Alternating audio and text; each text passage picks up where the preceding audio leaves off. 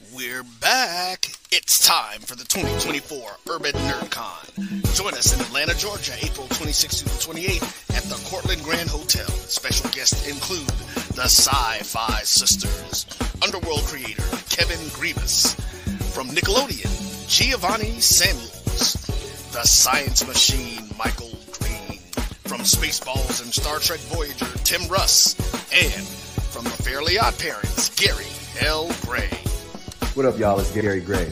Check it out. I need you to do something for me. Join me April 26th through the 28th at the Courtland Grand Hotel in Atlanta, Georgia for Urban Nerd Con. It's to be lit. Okay.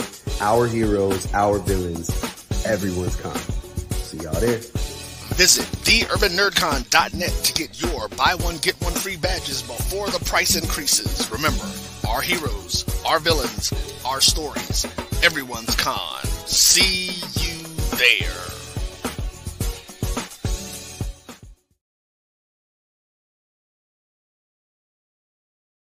But earmuff, you stay on hard.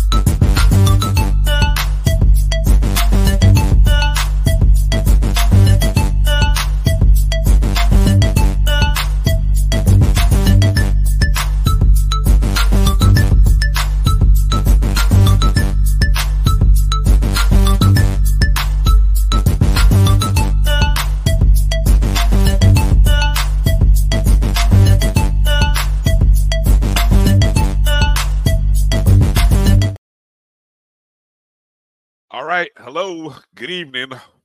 It's a live edition of the BCSN Sports Wrap. And uh, it's me, Bryan Fulford, here. No AD Drew right now. No uh, fill in co host right now. So flying a little solo, but coming up a little bit later. Uh, got a good show, hopefully, playing for you tonight as I am excited to have an opportunity to talk to the head men basketball coach at Langston University, Coach Chris Wright. Might be, might be the best basketball team in HBCU basketball, regardless of classification, division, conference, level, whatever you want to say. It might just be the Langston Lions. And so we're going to get a chance to talk to Coach Wright. The Lions won their second SAC. That's the Sooner Athletic Conference title. I think it was last week or earlier in the week when they won it. And then, uh, you know, Coach Wright was a national coach of the year last year. I, I know, I know, Carlos. Very controversial statement. I already, already, exactly. Very controversial statement. I see a couple people already. That's how I want to get things fired up. But I, I said it. I said it. You know, um, I definitely wouldn't put Southern University right there at the top. So, you know, since it's me for a little bit by myself, I'm gonna do that to kind of hype up the Coach Wright appearance. Dealing with a little nasal thing, so I don't know how this is gonna go. I don't know how this will last, how long this will last. With me uh sneezing, or not really sneezing, but just the whole when you're trying to talk with a sinus thing, it doesn't go very well. So, um, and then in the second hour, I think Drew might join us if Drew uh, is in a stationary spot, but also I'm trying to work on a good friend of the program, Kelvin Carter, joining us as well.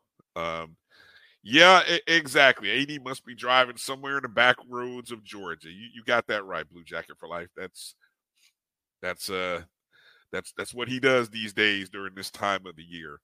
But uh, I'm glad to be back on with you guys. Um, thanks for hanging out. You know, we try to, I don't know, somehow we're going to try to find a regular time, but I, I'm kind of liking this every other Sunday thing. I don't know, man. I don't, You know, what I need is we, what we need is a producer. You know, I produce a lot of this stuff uh along with Drew, but I feel like you know, I need someone to help with the levy lift, heavy lifting.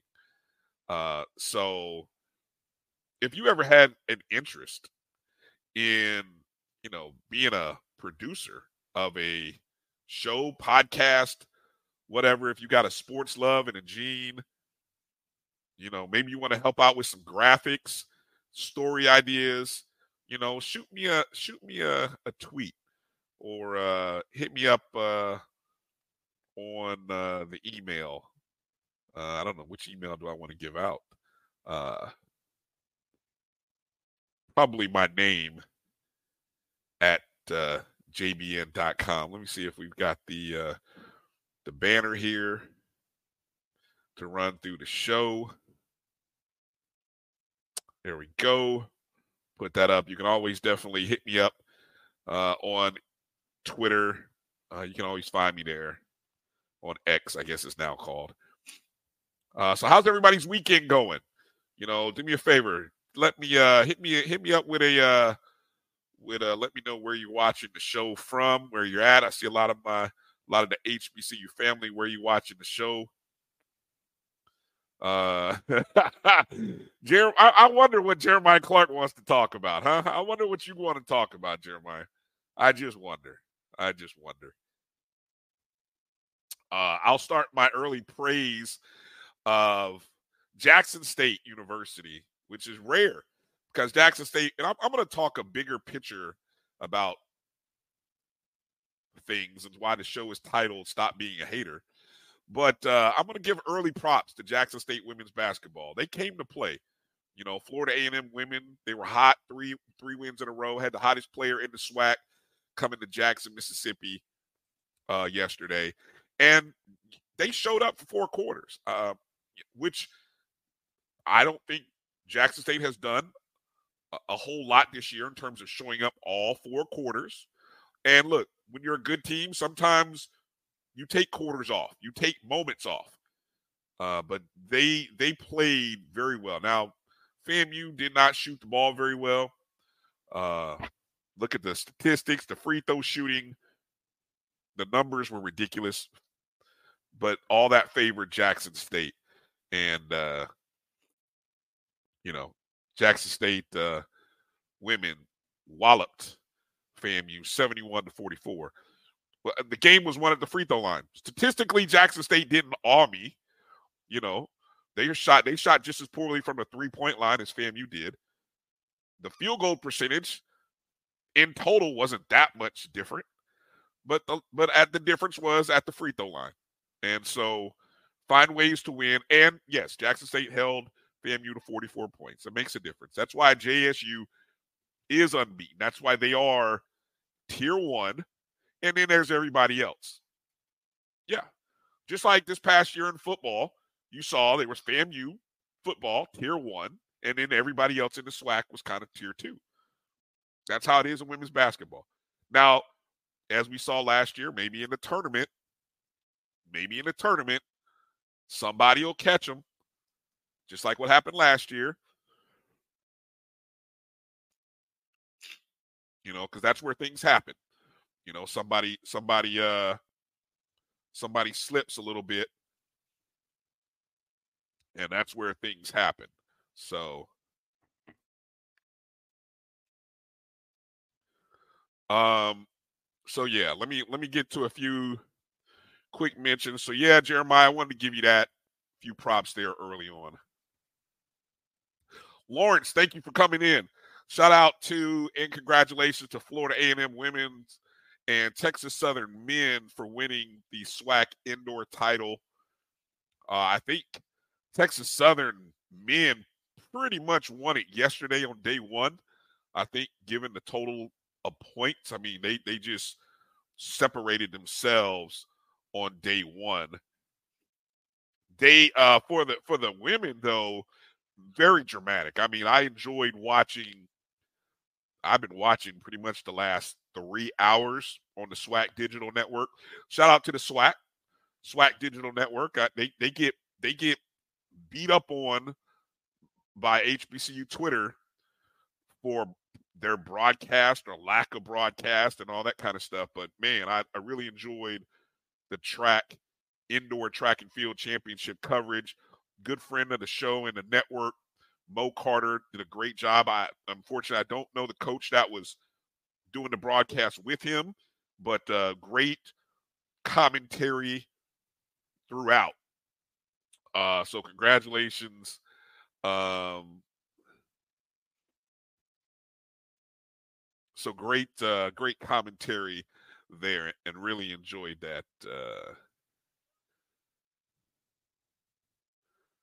Oh, okay. Jeremiah said, "Okay, I see. I was I was already on pins and there. I couldn't tell by the little e, e, uh, emoticon or the little icon. It, I just saw a ball. I didn't know that was a baseball. That was actually a uh, well, I didn't. I thought it was a basketball, so I didn't know that was a baseball. So yeah, maybe I'm already a little defensive, but uh, I don't know. It's just how I'm feeling right now. Uh, let me go down here. So again, uh, congratulations to them. And by the way, the the uh, the women, Florida A&M and Alabama State, it came down to some great performances. Uh, young lady from FAMU, uh, Brianna. Uh, let me let me make sure I get her name right because I know I tweeted it about a dozen times. So the fact that I don't, the fact that I would even miss a little bit on her name might be a little bit embarrassing here. Um, Brianna Brown Marshall, women's high jump. Uh, she cleared six feet. what was really amazing was watching her watching her on the run up to six feet and how easily she was clearing the pole um or the bar rather on the on the run up to that six foot mark. And so uh she actually by the time she finished uh her third attempt at six feet I think it, what was what after six feet? Six feet and maybe uh six feet and an inch or so. But by the time she finished that, um by the time she finished that last that last hurdle or that last jump, I think it was the back of her calf had just skimmed the bar. And so she ended up not clearing that last mark, but she had already set a SWAC record at six feet. Um, finished as uh, top 25, actually 21st, if I recall what Mo said. So she's 21st in the nation at this point. So definitely qualifying for the NCAAs, I believe. Um, and so, you know, watch out. She was a former national junior college champion. Uh, good friend Marcus Green had pointed out via Twitter. So yeah, wanted to uh, uh, wanted to shout that out. SIC, one more week of regular season play coming up this week for the SIC and the CIAA, if I'm not mistaken. I think uh, a week from Monday starts the CIAA tournament. And then uh, I think the following weekend or the following week, you get the SIC tournament in Savannah. Uh, so that'll be that'll be good. Uh, some interesting games last night. Yesterday afternoon, hopefully you caught the broadcast between Clark Atlanta and Morehouse for the Battle of the AUC uh, right here on the Black College Sports Network. Uh, Sly and uh, Simone did a great job covering that. really enjoyed the the chaos that it sounded like was going on there in Forbes. I think it was a Forbes Arena, Foreman Arena, Forbes Arena. Uh, the chaos that was going on in that stadium, though, it sounded like there was a lot going on. Uh, so they did a good job of really setting the scene, uh, and, especially during in between play. I think there was just as much action in between the play on the court as there was during the game. Carlos Brown checking in. Carlos Brown show. Heard yesterday afternoon right here on the Black College Sports Network. Yeah, Carlos, the Southern Jaguars with their new head coach after they let go uh, one of my high school uh, fellow, I can't call him a classmate, but Coach Sean Woods and I went to the same high school in Indianapolis. So very fond of Sean Woods. But yeah, Morehouse uh, Southern cut him, let him go, and then brought in a new coach, and and they're winning. So uh, I think they're ten and two now in conference play. Of course, Southern with two of the biggest upsets in the non-conference, um, and so they're doing they're they're playing really well right now, and uh, interesting discussion that Drew and I will have a little bit later. If there was an HBCU national tournament, national invitational, just an eight team national invitational, let's just say Division One. Would Southern be the top seed? Or would Norfolk State be the top seed? I think those are your top two teams in Division One. Who would you give the number one seed to in an 18 field? Let me do a few other shout outs as I see some folks coming in. Uh, of course, Karen Griffin. Looking forward to that Langston interview with Coach Chris Wright coming up here at the bottom of the hour. Mary 305, good to see you. Happy birthday, Mary. It's your birthday. It's your birthday. It's your birthday. I'm not going to do too much singing here, Mary. My voice, if I had a little better voice going on, I, would sing to you, but I don't know if that's a good thing or a bad thing. But happy birthday to you. Hope you're having a blessed day and a blessed weekend.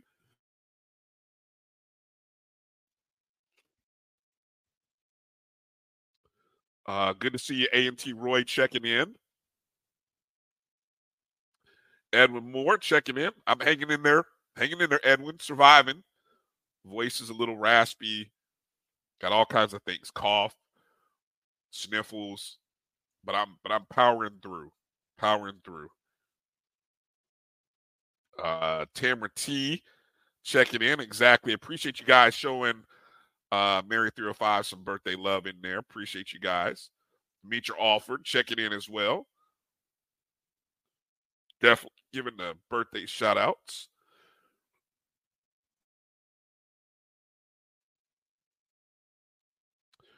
Uh, let's see. Anybody else in here? Uh, Lawrence. Um, yeah, you know Lawrence. Uh, Mo does. I uh, let me see. Mo has called football games as well, but you know, with his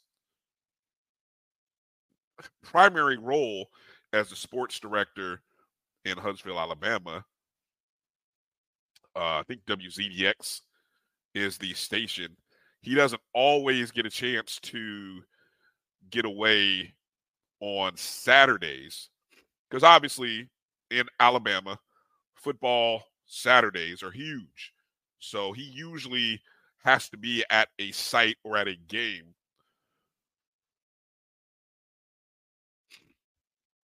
So that's the only thing that prevents him. It's usually easier for him to call basketball games during the week, which he has done for us uh, over at Miles, or as he did this uh, today on a Sunday over in uh, Birmingham, uh, cover the indoor track and field. So that's probably the only reason why you don't see Mo, but Mo's really good.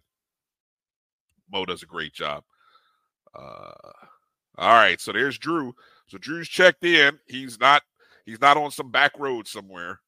He is alive, and he will check in a little bit later.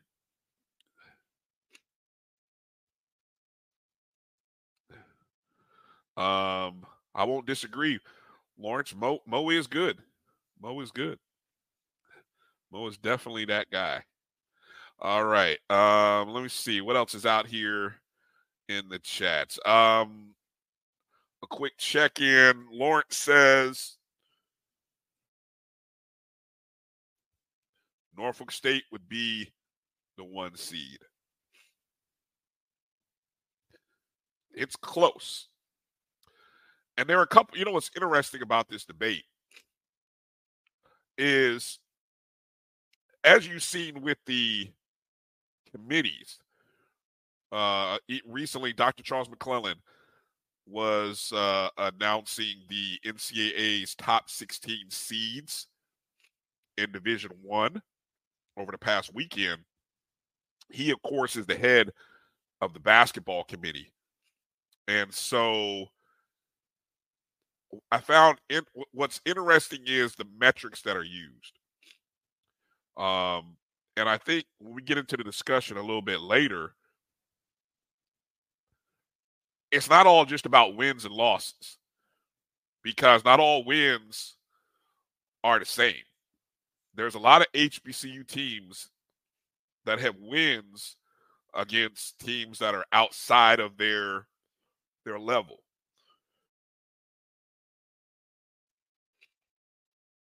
And so that sort of gets counted against you. Um and there is something to beating a team ranked or rated higher than you. So I also think where you beat a team matters. Uh, for HBCUs, Drew, and this is a Drew thing. I won't. I won't take credit for this. Drew has Drew sees more value for HBCU schools winning conference games. And I get it because we understand why most of our HBCUs play tough non-conference schedules. Um, I mean, you can go down the the list, and you guys know what happens with teams when they're playing paycheck games. I mean, how many of those games do you expect to win? Now, it's great when you see a team like Southern win two of them,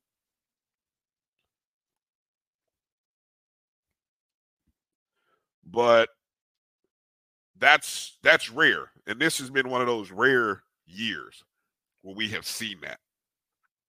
So we'll talk about that and um, kind of see what that evaluation metric is and what they are and there are various ones out there.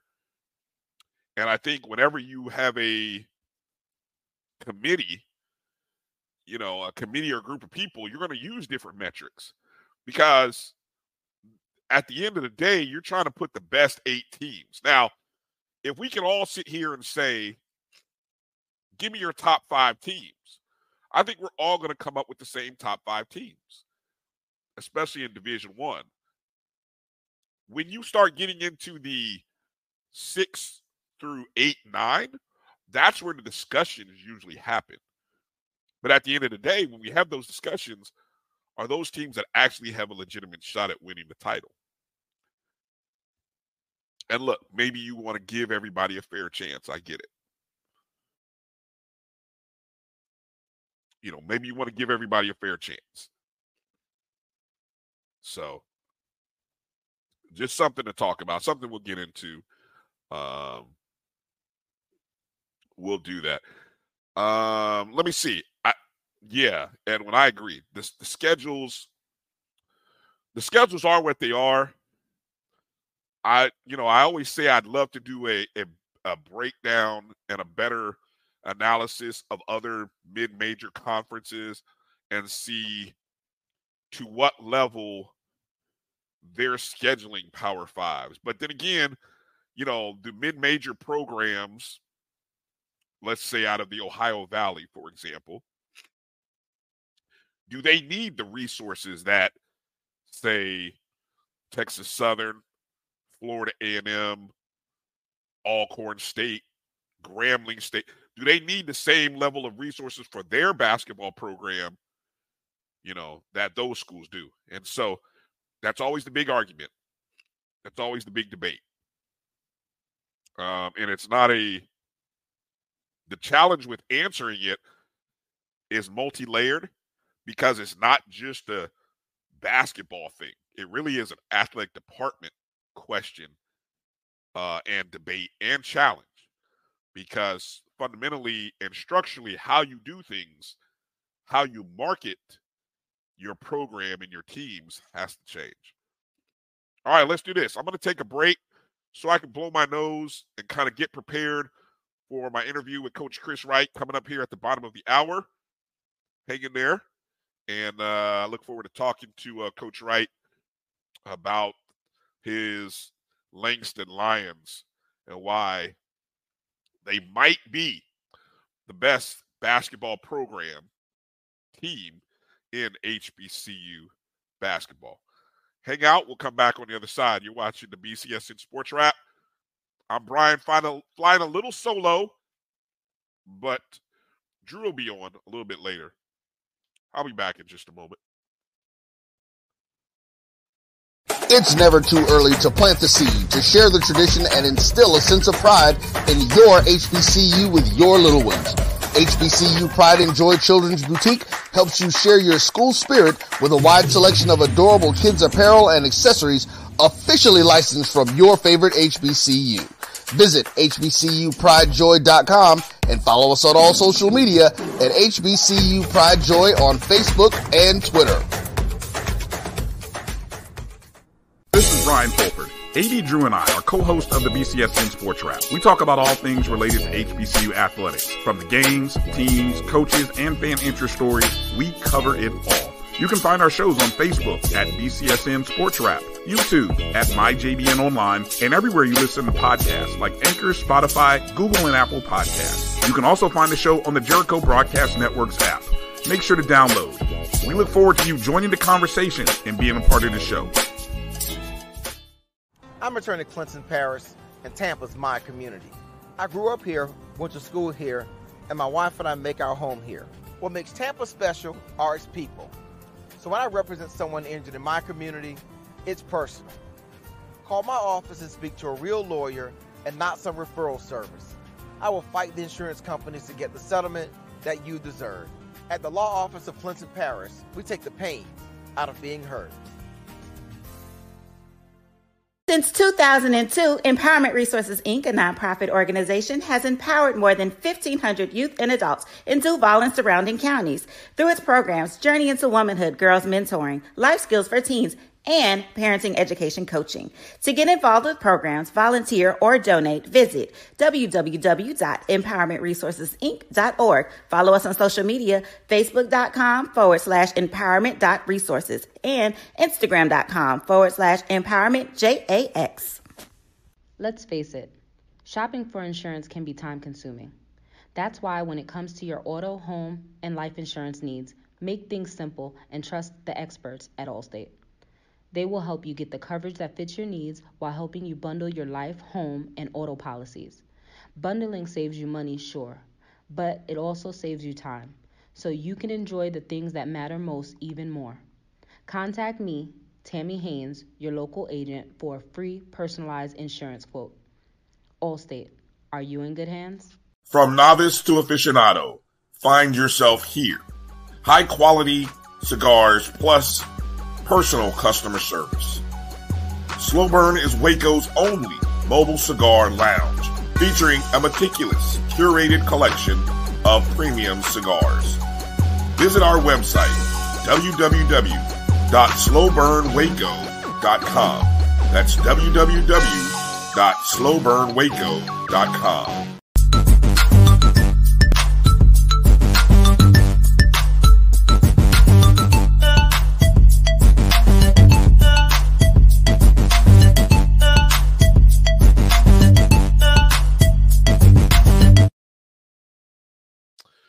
All right, welcome back to the BCSN Sports Wrap. Um, feeling a feeling a little bit better. Those breaks definitely needed. Get a chance to clean the clean the pipes out here. Um, excited to get ready to bring on my next guest.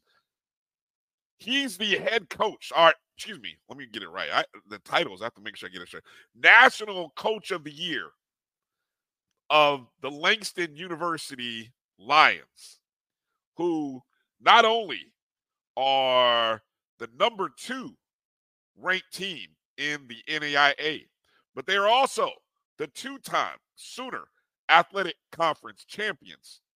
Joining the show right now, I'd like to say a good friend of the program, Coach Chris Wright. Coach Wright. How you doing, sir? Coach. Bryan, I'm great, sir. Appreciate you having me tonight.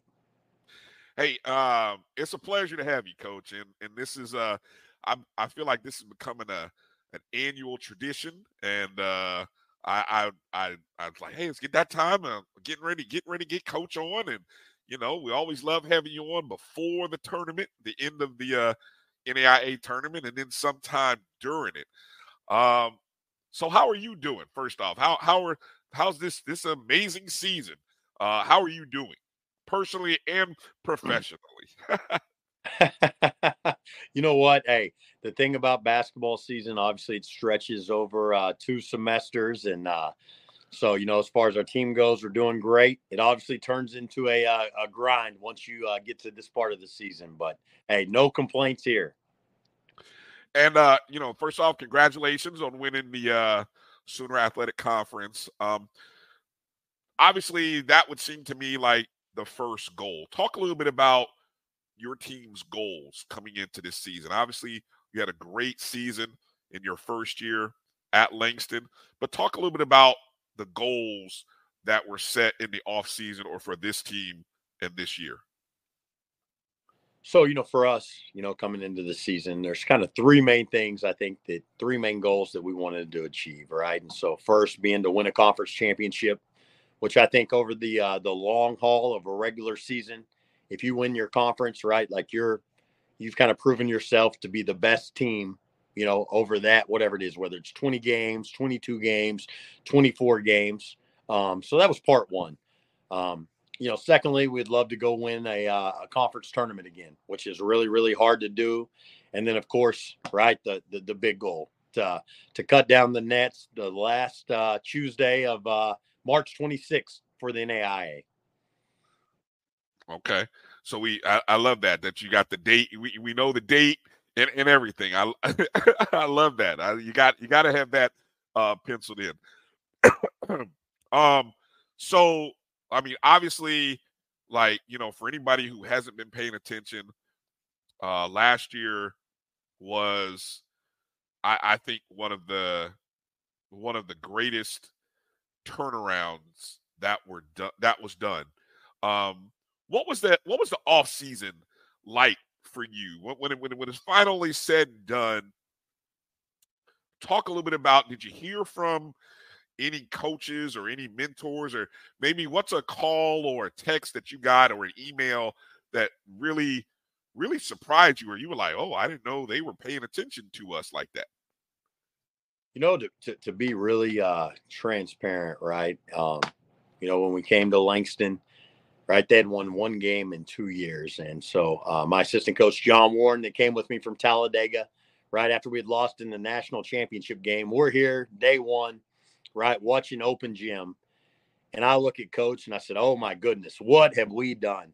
Right. Like we just played for a national championship and I'm watching one of the worst open gyms I've ever seen in my life. And I'm like, Oh, coach, all right, like what have we done?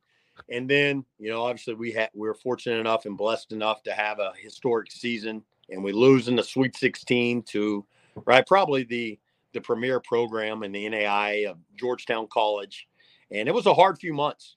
You know, um, you know, like I like looking back, I think you know I was really really depressed about that. Right, that we had played for a national championship the year before, and although you know we go 31 and three, we fall short in the Sweet 16, and you know it's it's taken me a long time to uh, right to get over that, and so. Um, you know, I, am really appreciative of all the friends that I've developed over right 21 years of coaching college basketball that um, I guess kind of sympathized with me a little bit, you know, and then my mentor, right, it got Jim Saia that, um, you know, I owe a great deal of, uh, of credit to just for any success that I've had in my career. He called me and was like, coach, you know, you went 31 and three and I get losing's tough. He's like, but man, like, you know, you're going to have to get over it, right? Losing, it's part of college basketball. You're not going to win it all every year. And so I think that's the best kind of piece of advice that I got. Mm. Yeah, that's, uh, only, what they say, only one, only one team is really going to truly be happy at the end of it all. You know, uh, and but you, but but like you said, there were there are a lot of positives that you take away. Um, something that you just said there about, you know, you you mentioned losing to that you know that program that you lost to at the at the end of uh, last season, uh, that Georgetown College. What and, and I I felt like you had built the the kind of program uh, at your previous school that got you to the national championship game. What are some of those characteristics, or what are the things that you're bringing or that you brought to Langston, or what does it take to be a consistent year after year competitor at the national level, the Sweet 16, the Final Four, the championship game that separates programs? What what is it? What what have you found it to be, and and and where are you in that process at Langston? I think there's two things, right? So I think number one is obviously it comes down to players.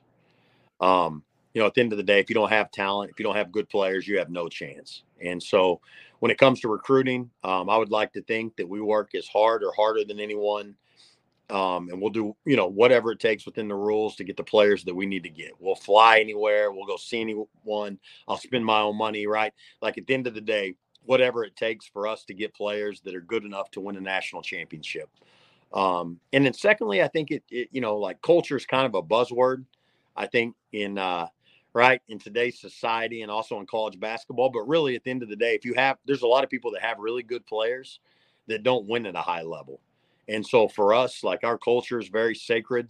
Like it is, uh, you know, our guys know that if you do something to, that's going to hurt our culture or ruin it, like you're going to pay a price. And so, again, starts with a talent, but then B, I think having to set of standards and holding people um, accountable for those things.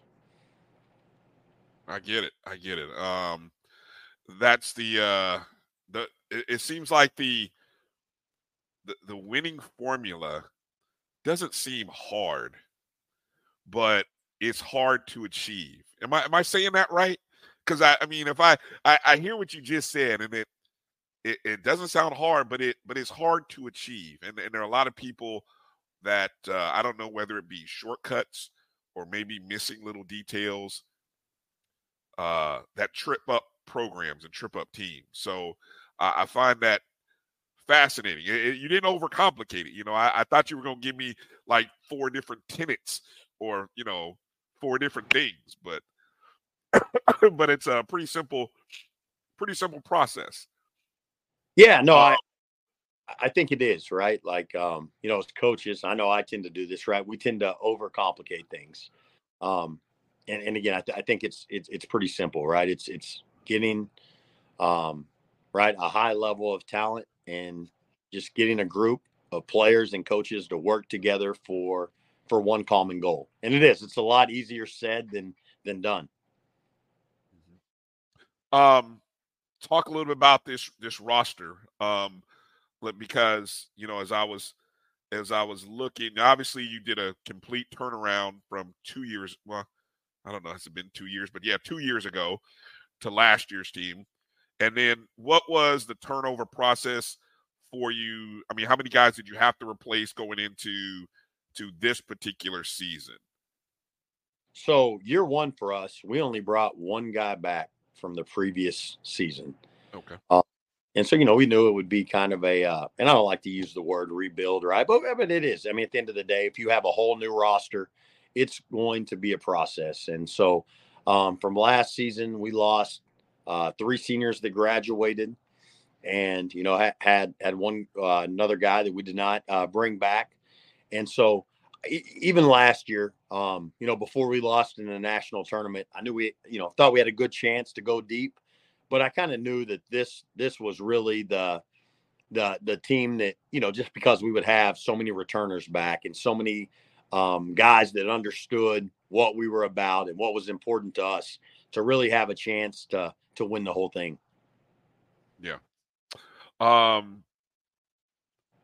how does and for people who may not be familiar, we always hear about uh things like the transfer portal and name, image, and likeness and NIL things that affect Division One. But uh, what what is that? What is that like at the NAIA level for for your program and your at your level? How how how do you deal with those kind of challenges that other programs have? You know, I you know I think the beauty of coaching, right, is I think there's a lot of different ways to do it, right? There's a lot of different ways that you can win, right? But there's also a lot of different ways that you can lose and not be successful. And so for us, we've always, wherever I've been, we've been pretty transfer heavy. Um, you know, we, we've always typically tried to get older guys, tried to lean more. Um, we've been more of, I guess, a transfer friendly program. Um, and so I joke with a lot of my friends in Division One that, you know, like that now they're starting to kind of be like almost like an NAI. Like if you look traditionally at a lot of the really, really good NAI programs, again, I think they've been very transfer heavy. And so um, for us, you know, and for me personally, I don't feel like it's it's it's right. It's been a huge adjustment. Um, and so, you know, I think, you know, while there are challenges in, in, in college basketball at all different levels, you know, I don't feel like at the NAI level, particularly, there's been that much of a change, if that makes sense at all. Yeah. No, no, no. I, I, I get you. I get you. Um, all right. So being number two, being number two in the nation, I, I know, you know, I, I know you're going to tell me to coach speak that we don't really look at those kind of things. Uh, we're, we're, we're focused on what's in front of us. Uh, let me see what other cliches coach speak can I throw out? No, but I mean, no, but I, oh, I, I guess for for the people watching, what does being ranked and regarded as number two? Because it is a it's a poll. It's not a based on a ranking or a rating. Obviously, your wins and losses matter, but being thought of highly thought of enough to be number two in the nation. What what does that do for the program? How does that help the program?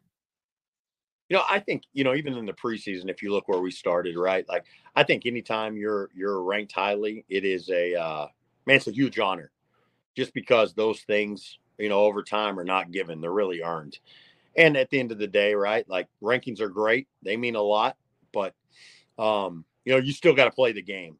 And so, you know, I think we're very grateful to be highly enough regarded that we would, you know, be ranked number two in the country right now. And um, but at the end of the day, you you could go into the national tournament ranked number one and never have lost. And you know, if you don't go win those six games, your number one ranking doesn't mean a whole lot. And so for us, it's a lot more, I think, about the process than it is um, about the result this time of year. And don't get me wrong, right? Like I, I'm very pleased that we are um, 25 and one right now. But you know, at the beginning of the season, that was never our goal. You know, like I, I would I would love to be undefeated, but we want to be playing our best basketball come March and do everything in our power to give us a chance to legitimately win a national championship. You know, when when it really matters. And again, I think you have to be really good, but you also have to have a little luck. Uh, you know, there's a lot of Hall of Fame coaches, a lot of great players that never sniff a national championship. And yeah. so you got really good, but you got to get a few bounces along the way. And so hopefully we've done things right, um, starting in August all the way up until now that, you know, we can be the uh, recipient of a few of those bounces when it comes time for that. Yeah. Yeah. I got you. I got you. Um, you said if nothing, nothing else, hopefully get you uh, uh, some, some, some games closer to home or, or if not, if not hosting some games, uh, when you get into the postseason, because all that stuff kind of matters. Um, let me talk about some of these uh, young men, or, or have you kind of speak on a few guys. I know, you know, as I'm just kind of going through the Sooner Athletic Conference basketball leaders, um, Anthony Roy, uh, six five junior guard from out of Oakland, California. Uh, uh, one of the top scorers in the league, averaging 18.4 game. Uh, start with him. Kind of talk about uh, Anthony and just what he brings to the table, and and then you know maybe a few other guys that uh, are really solid contributors night in and night out for you. So, man, Ant is a uh, man. He is extremely talented. Obviously, you mentioned his numbers. I think in conference play, he's shooting 53% from the field, 49% from three. I mean, he's six five. He's super athletic. You know, I mean, he has NBA range from three. I mean, he is a he's a power five talent. And uh, you know, when we thought we had a chance to get um, you know, Ant in our program, you know, him and I had a long talk just about some of his past when he didn't necessarily make good decisions. And um, yeah, I'm really proud of him, how he's grown as a person. I think he's a really good person. He has a really good heart. Um, and you know, I've had seven or eight Power Five schools Um, you know, he has a year of eligibility left. Hit me about him. And so, you know, after this season's over, we're going to do everything we can to help him go back and play at the highest level that he can play at. Um, but he he's he's been phenomenal. You know, if you again if you look at his stats, um, but forget basketball. I'm just more um, proud of him as what he's done as a person and how he's grown. Um, but he's he's as talented of a player as there is in small college basketball. There's no doubt about that. Um, you know, when you look at a couple of our returners, Taru Dean, our starting point guard from a season ago, um, I think, you know, again, if I think he averages about 10 points a game for us. Um, nothing that just pops off the uh, the stat sheet, but he's one of the best defenders in the country. I've never had coached a better point guard in 21 years of college basketball. Uh, the guy's just a winner. He's unselfish. He's really, really good on both ends of the floor. Um, and I don't think he gets, you know, the kind of the credit that he deserves just because we're so balanced scoring wise and because he's so unselfish. But there's there's not a better point guard in the country than him. And I, you know, I can say that very confidently. And then when you look at a guy like uh, Cortez Mosley, was the defensive player of the year in our league last year, came back, was clearly, in my opinion, our best player in the preseason, suffered a very significant uh, hamstring injury and was out for six weeks and it really set him, uh, you know, kind of put him behind the eight ball, I guess, if you will. And to have him back healthy now and to see what he's doing, um, you know, just shows up in the stat sheet, but all the intangibles that he brings to us. You know, Cor- Taru and Cortez, they're both, I mean, should be all Americans. Um, I don't know if they'll get that credit because of their numbers and again how balanced we are, but both those kids, they're pros, they're winners.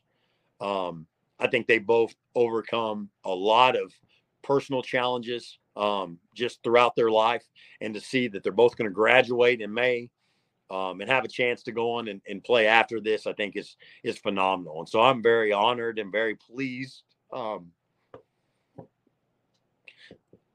you know, I, I, you know, to be their head coach, I get really, um, you know, emotional talking about those two guys, just because, um, you know, along their journey, I think it would have been very easy for both of them to quit, um, to stop playing basketball, to stop uh, pursuing their education, and to see them, um, you know, have the success they have. I think is a testament to you know their character and their grit, and I couldn't be more proud of them. This um, what's the right?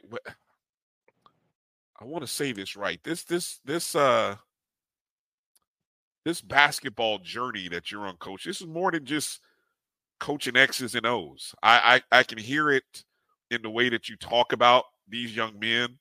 And like I said, I, I've heard you for a few years in our conversations and the way you talk about these young men. It, it's always bigger than just the X's and O's.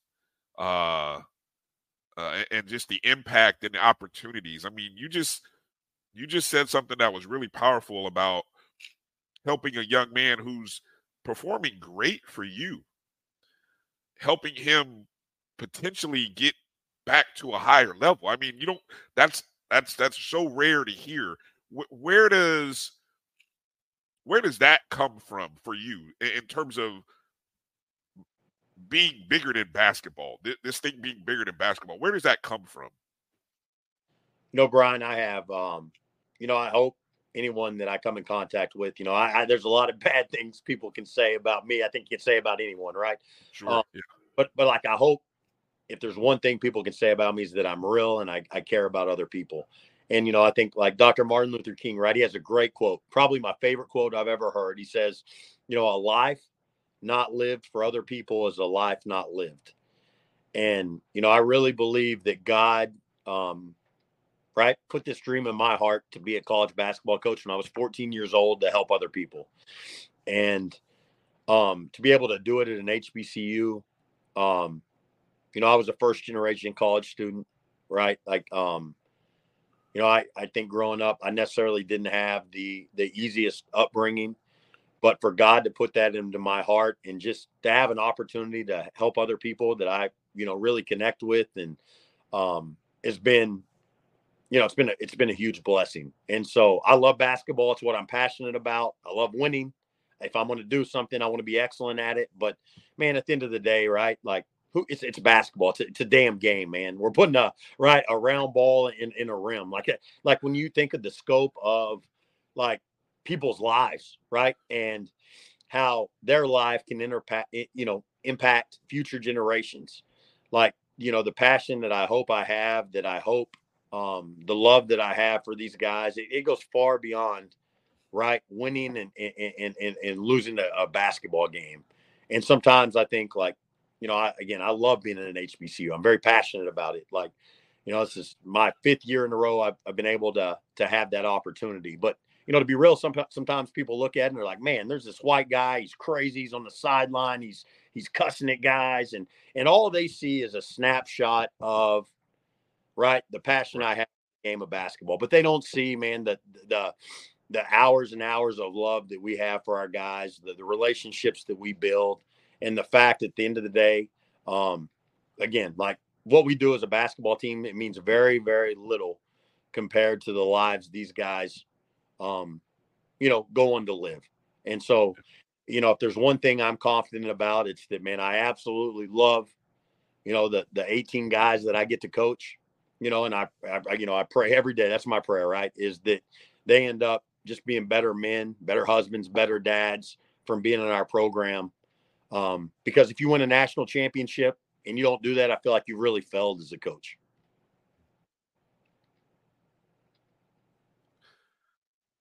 Coach, you you you got me. I wouldn't I wouldn't uh, I wouldn't expect. You know, we've had a lot of conversations, Coach. I wasn't expecting uh, that. I, I'm telling you, there's a, there's a reason, folks. While I keep trying to tell people, Coach Chris Wright is uh he's doing something right.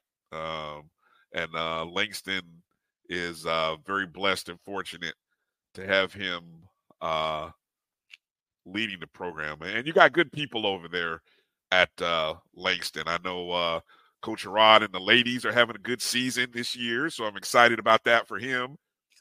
Um, but just overall, you know, um, this uh I don't know where to go, Coach. I, am just excited for you. I'm.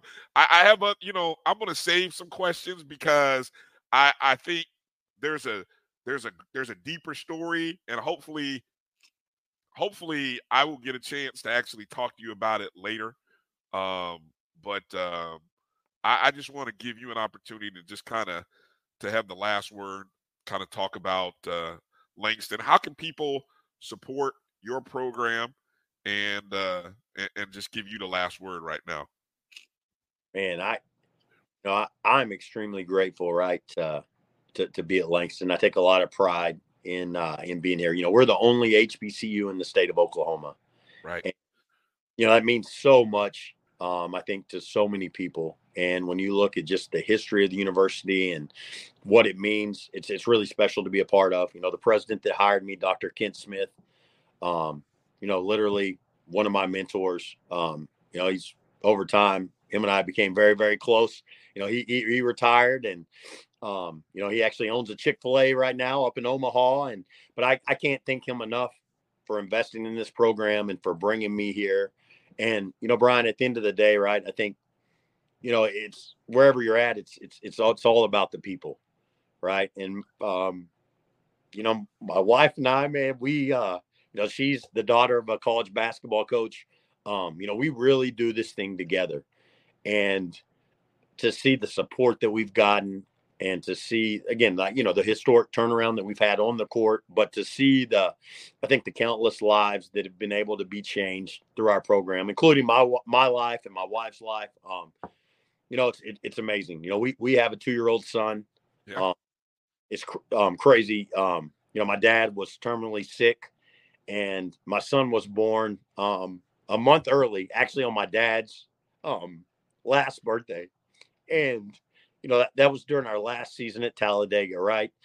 And so you come here, and you know it's kind of almost starting over, getting to know a lot of people. Um, you know, again, I had a super supportive president, unbelievable AD, um, and to you know just to be able to to do life with a lot of people here, I think is really special. You know, we learned, um, you know, the, the start of the new year, um, you know, our, our son was diagnosed with, with autism and you know, I think it really, um, and it, it, it puts all this into perspective, right? Again, like we've talked about it, and you know, I'm sorry for getting emotional. I just, Oh, you know, life's life's so much more, man, than than than basketball, and we love it. You love it.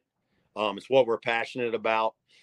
But I think that's really what God's taught me through our journey, um, going from Talladega to here, and I couldn't be more thankful for the life that we have and for the, I guess the the platform we have to to share about HBCUs and to, to share about just right the value of higher education in, in in people's lives. And so I appreciate you having me on, and man, thank you for all you do for HBCUs across the country. We really appreciate it.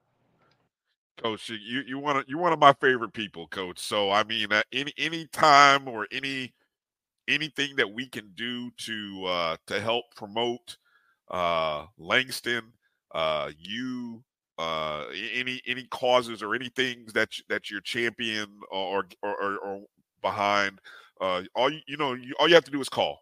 You have to call us, and, and we're we're there to support and help. So. Um, thank you for your time this evening. Thank you for your honesty and, and your candor. Uh, I, I, I find out something new every time I get a chance to talk to you. So uh, I wish I was closer. I wish I lived closer so I could I could be there to shake your hand and talk to you more and give you a hug and and and and and uh, and, and pick your brain.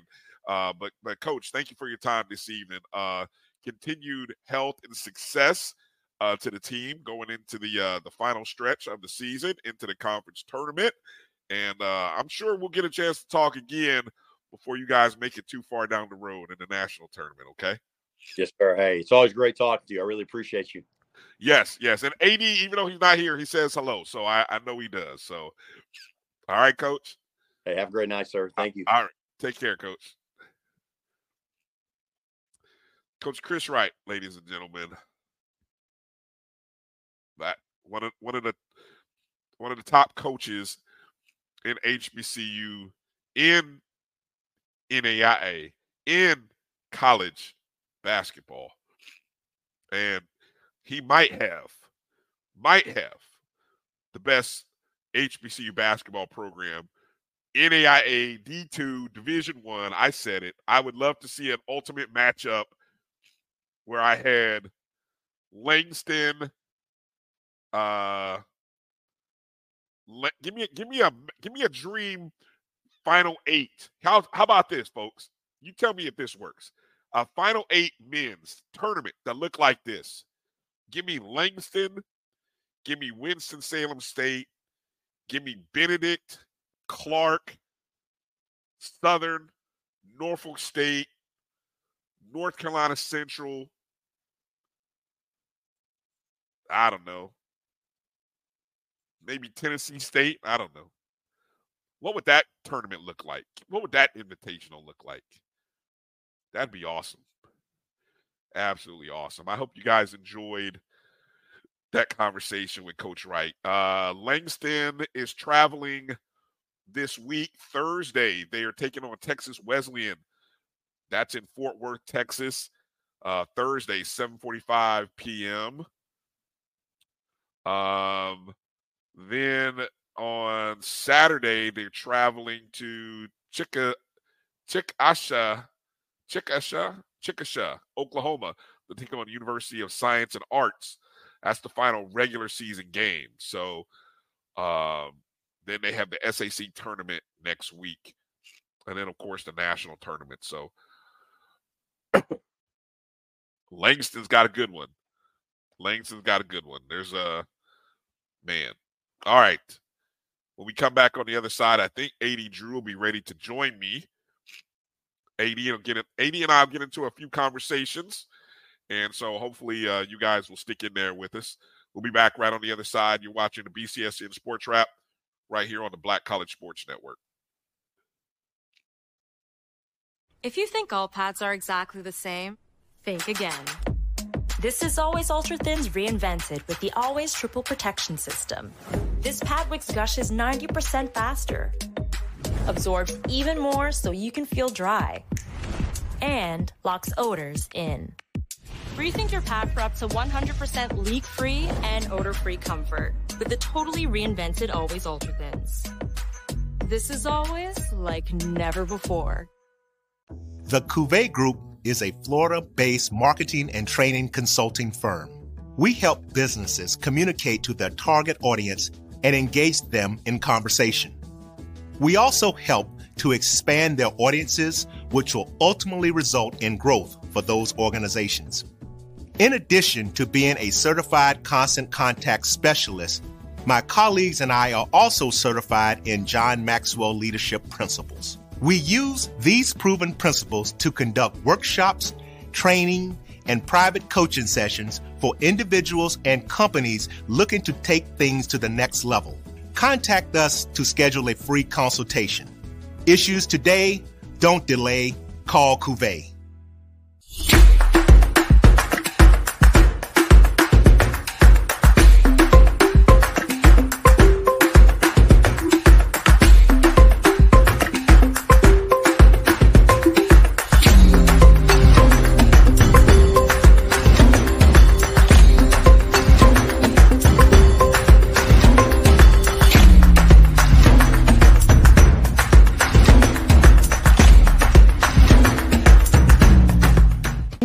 Looking for the latest information on Southern University sports, the Southwestern Athletic Conference, and HBCU athletics. There's only one place to go. Tune in to the Carlos Brown Show exclusively on the Black College Sports Network. T. Madden and Associates is a sophisticated and experienced law firm located in your neighborhood. We're turning injury to cash. T. Madden and Associates obtained almost $2 million for my injury. They turned my injury to cash. Now, we can't guarantee how much your injury is worth, but we've recovered millions for our clients. Call T. Madden and Associates at 833 PAID 123. That's 833 PAID 123.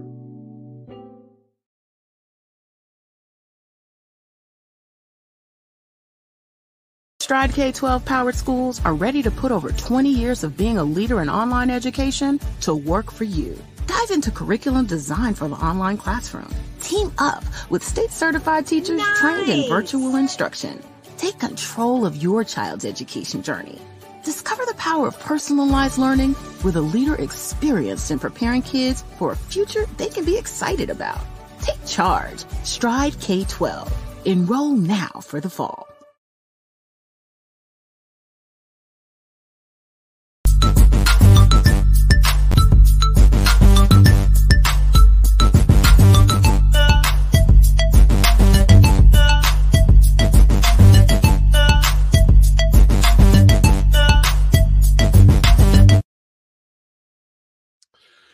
Well, welcome back to the BCSN Sports Wrap. Look who it is. It is none other than my co-host, Mr. AD Drew, who for some reason have us as the show on in the background. No, he I don't know what he's got on in the background. Drew, how you doing That's tonight? our previous show. That's our previous show, man. Previous That's on in the background. Okay. And remind me never to be late again so that I never have to follow up an interview with Chris Wright like that again. Bro, I I you know, we've had Coach Wright on a couple times, few times. And I I I the the passion the passion is what I love, but I but I think he you know, when you have I, I I'll tell you what, I know for a fact, and you know this because when we we we both coach, when you have certain players that have a story and you relate to really watching those kids achieve something, it really gets you every time you talk about them. And I think that's what happened. I, I, I you know, those, and I it was totally unexpected. You know, I and I, I, I just, I, I think, you know, I wasn't going anywhere with the questions. Didn't, I, I just, Well, you, well, you know, Brian, uh, you and I have coached long enough, and uh, you know, every team there's that one player who you have that has that story that you have that relationship with. Every team that you've coached uh, throughout the years, and when you've been in this coaching field uh, dealing with young men and young women long enough, you sometimes you see things recycle themselves. You know, you see a kid that comes along 10 years later with a similar story to a kid that you dealt with uh, a decade ago. And sometimes you have a good story to tell that kid who's going through that a similar situation, and sometimes you have a bad story to tell that kid who's going through a similar similar situation. But you uh but you know it's it's it's just it's one of those things about coaching. Outside of the thrill of competition the adrenaline rush that you get when you're competing which is only next to the adrenaline rush that you get when you're playing that's probably the most enjoyable portion of the the, the coaching field. So and edwin i'm on the road baby. That's why i don't have that normal backdrop man. Hey, um, I was just looking here for for those who aren't familiar, and I didn't I didn't get a chance to to talk about the resume, but um, the Coach Wright resume over the last now this is two. Let's see. So I'm gonna go two, three, four, five, six. The last six seasons, and this is the four that he spent at Talladega College, which ended with him leading Talladega to the national championship game of the NAIA, right? And then in probably the, the I, I mean, let's just say what it is, Drew. Probably the biggest shock and surprise of that offseason was that, oh, wait a minute, Coach Wright is leaving. You're like, what? The, the, you mean the coach who just led the team to a national championship, who had built Talladega up over the last four years, where they were 24 and 8, 25 and 7, 25 and 4. I mean, hell, Drew, the year before, the year before they won the national or went to the national championship game, they were 25 and 4, won the GCAC, got bounced in the second round. Then they turn around the next year, go 15 and 3 in conference, finish second in the conference, but they go to the runner up. They go to the national championship game. Oh, that coach. Yeah, that yeah, and put the asterisks on that national championship runner-up team. They had how many losses? Five losses, Brian, that year. Uh, well, five losses going into that game. So they had they had six losses on uh, on the entire season, correct? At the end, yeah, at the end, yeah. And remember, four of them were to the same team. I, yeah, exactly. You're right. You're right. Four of them. Two times in conference, one time at the conference tournament, and then in the national championship game. Yeah, I Four guess, of the two losses were to one team. yeah, I guess we should put an asterisk definitely and say, yeah, you lost. You know, you were, Yeah, you were yo. you were you were in the conference with the toughest team in the nation. You know, so it is what it is. You know, Yeah. uh, and so then he, he, like I said, then he goes to Langston, turns around a team that had one win over two seasons. They go thirty-one and three. This year they start out. I think they had something like a nineteen game winning streak before they lost.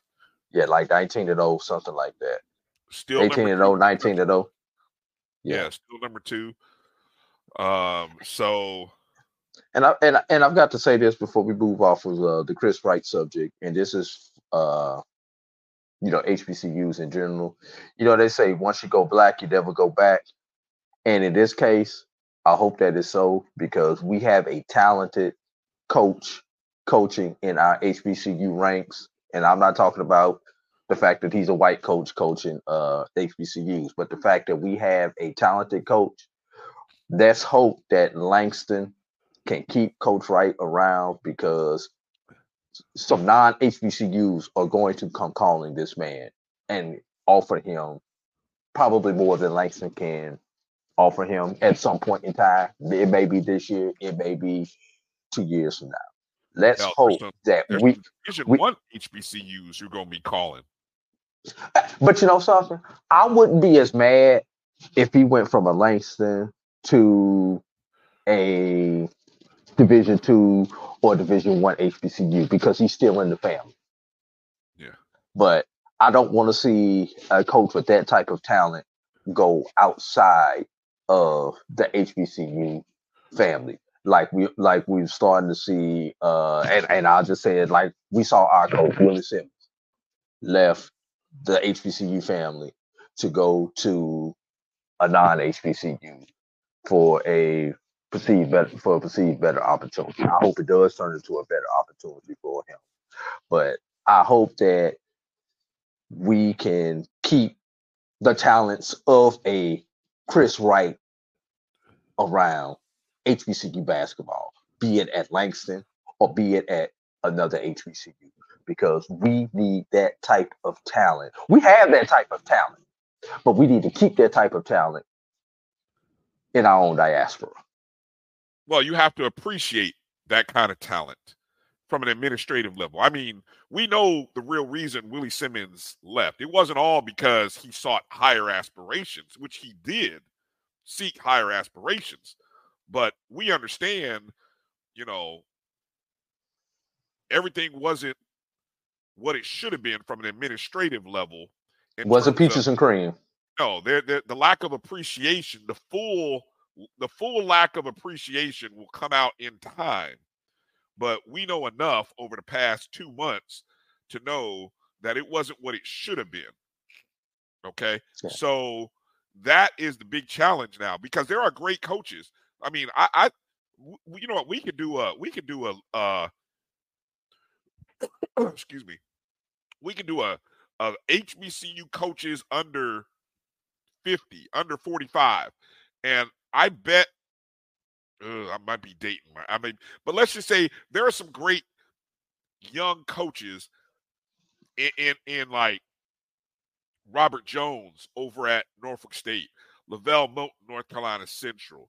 Um, I, am just spitballing two names. Kenny Blakeney over at Howard. Um, I mean, Wright is in that mix. I mean, there there are other there are there are coaches who are doing a great job, and that's why we consistently see and talk about their teams. And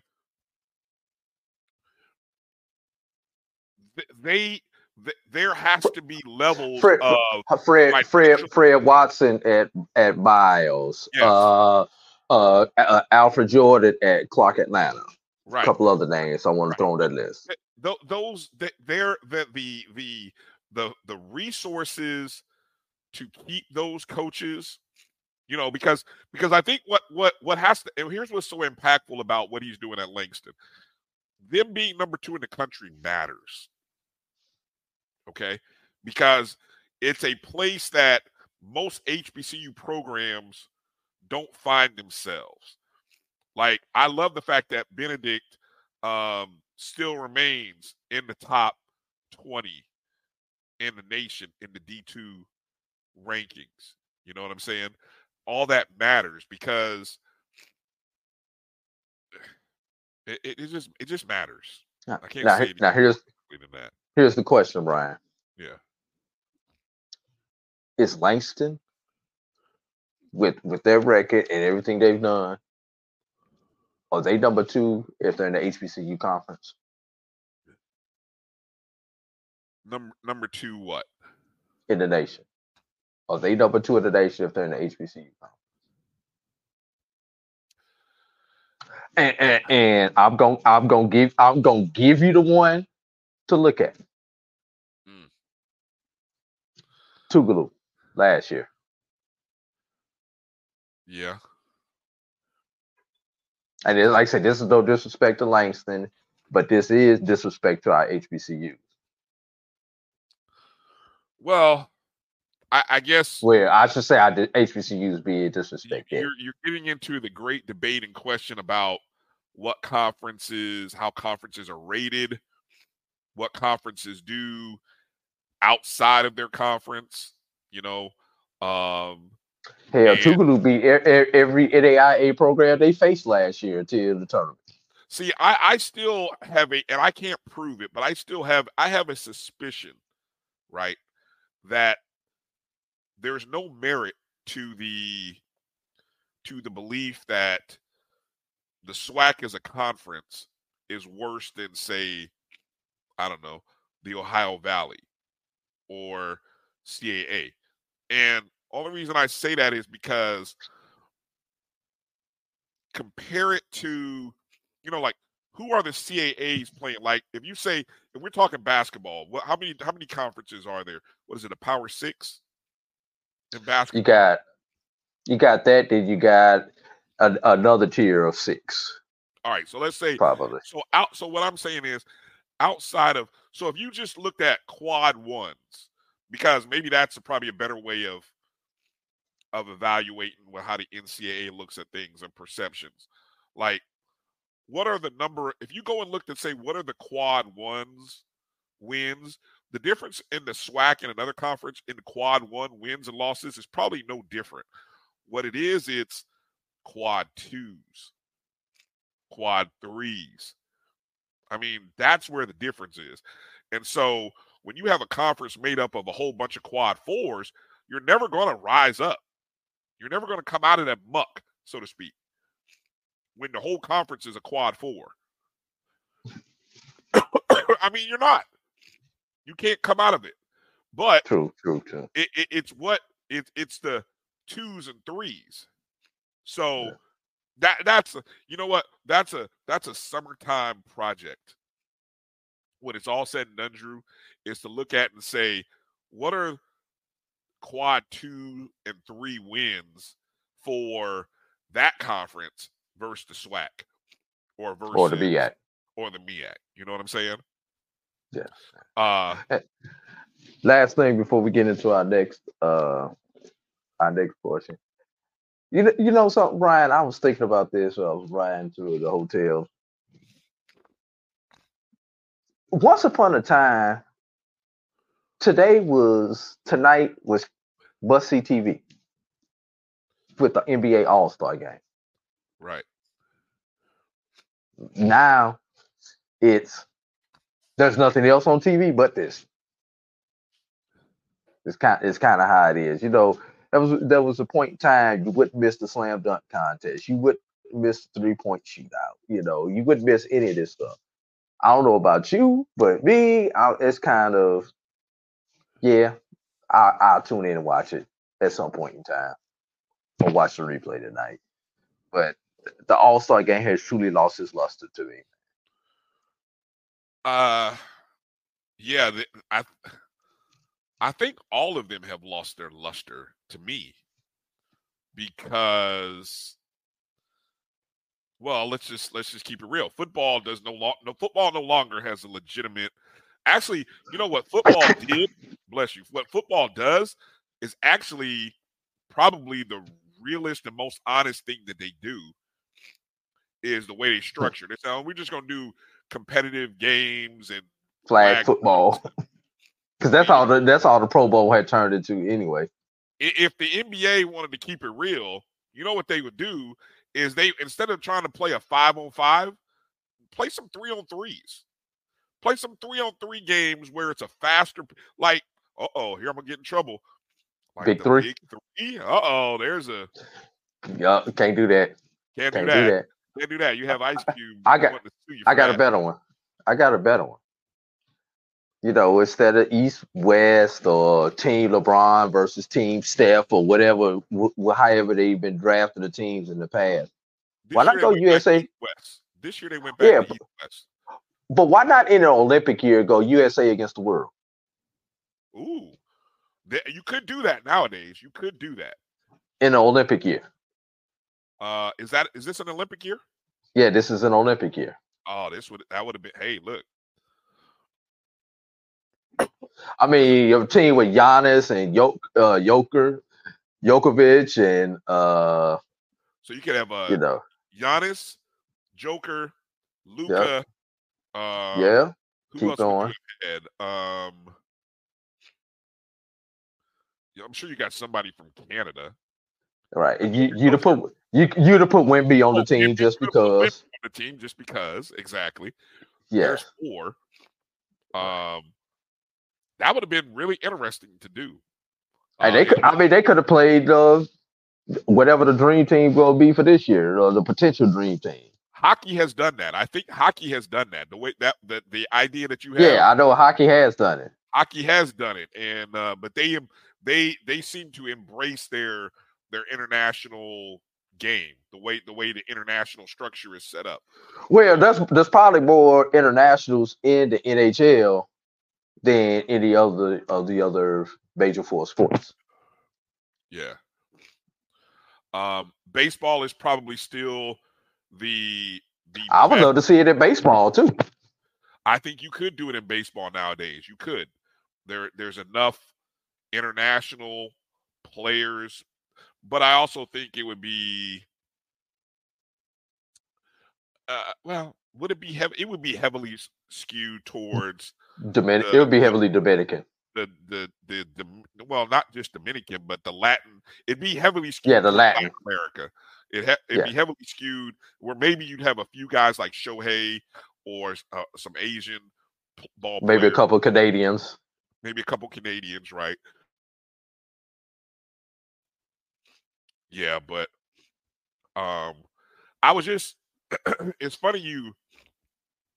It's funny you you you took me there, uh, about the All Star game. As I'm sitting here, you know, on NBA TV, there's just uh, they're showing, I guess, highlights of, I don't know, various All Stars or whatever. But it, it got me to t- thinking about the the thing that I wanted to. I thought I was going to open the show with with this about where did this culture of being a hater came from, and and why we're just why we're just sitting we're just we're just we're just over congested with this with everybody being a hater. You know, I I, really so here's here's what I here's what I'm saying. Okay, right? Last night Please enlighten. last night this happened, right? Mhm. Steph Curry versus Sabrina Ionescu. Now, Yes. this was this was supposed to be right some NBA mergers with the WNBA, the two best. It was fun. It was supposed to be fun, right? Right. Um, I, I think she shot with a with a women's ball. You know, From the from the men's line, right? Well, for which is which is which is one foot further. one foot for and for her, it's no it's, it's no big deal. Right. It's no big deal. That one foot would not have made a difference if you watched her play at all. That wouldn't have made a difference. But why do you think? Guess what was all on my timeline? Oh, Kenny Smith. Kenny Smith and him not getting the memo about what this was and some of his comments, which many people have Enlighten, enlighten me because I, I I I missed him. I was out of pocket yesterday. Well, I guess Kenny Smith had made some comments that Sabrina should have shot from the women's line. And Reggie Miller, who was also on the call, I don't know whether they were doing this on purpose. I don't know whether they were playing good cop, bad cop, you know, good uh, good good wrestler and the heel as you know, Reggie uh Reggie I wish I could pull up the the audio, but I, I don't want to get it flagged. We don't want to get flagged. Yeah. but essentially, Kenny Smith, at the end of the day, at the end of the sort of clip, and after Steph had won, sort of seemed to imply that Sabrina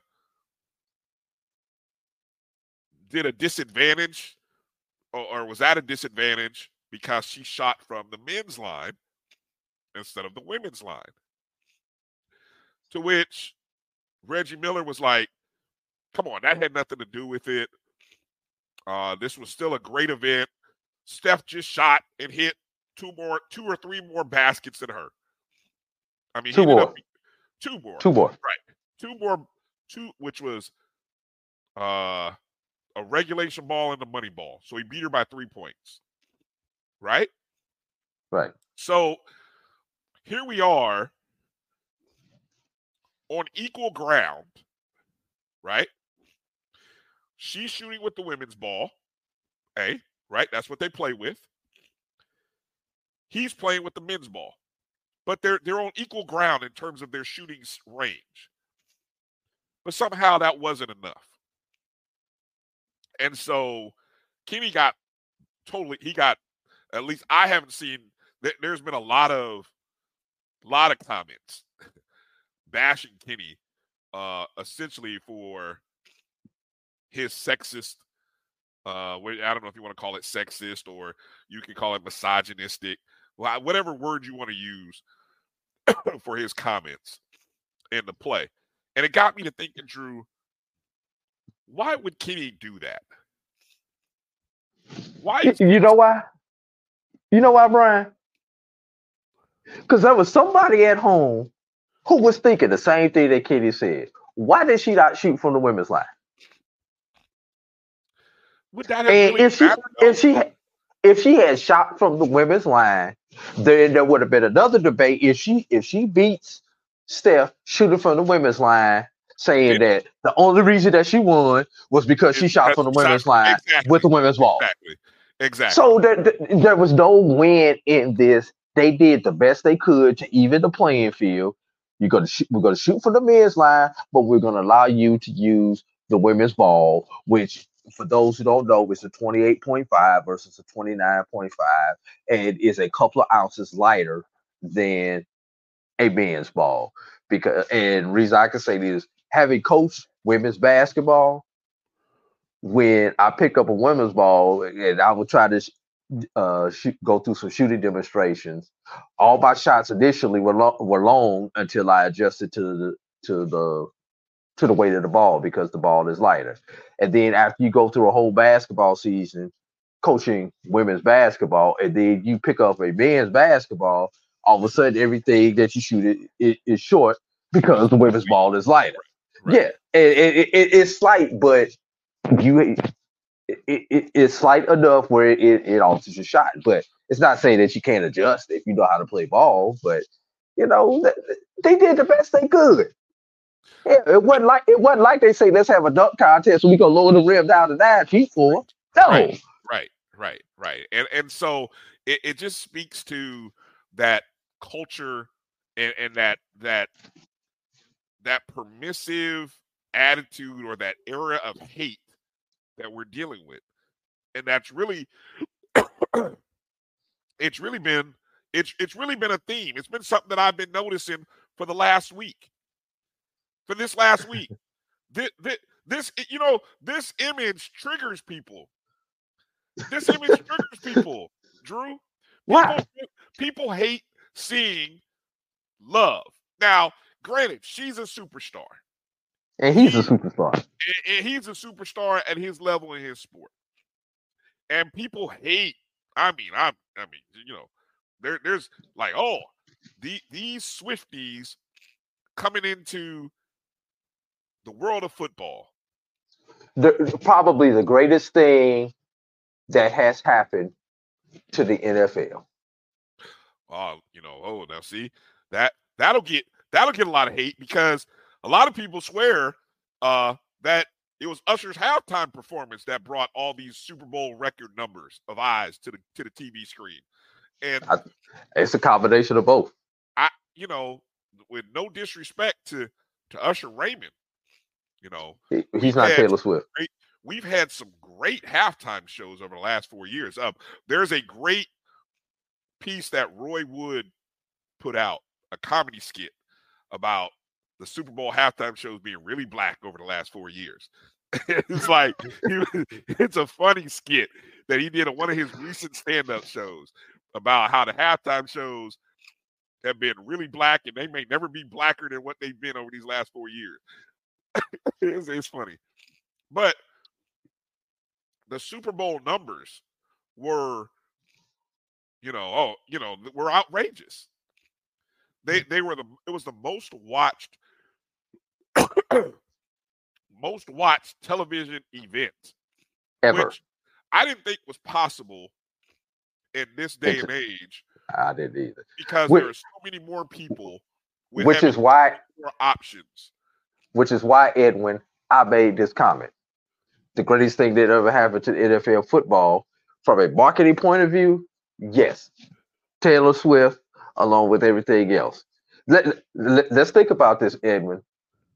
Less than 10 years ago, people were shying away from football, especially females were encouraging their young boys not to play football because of concussions.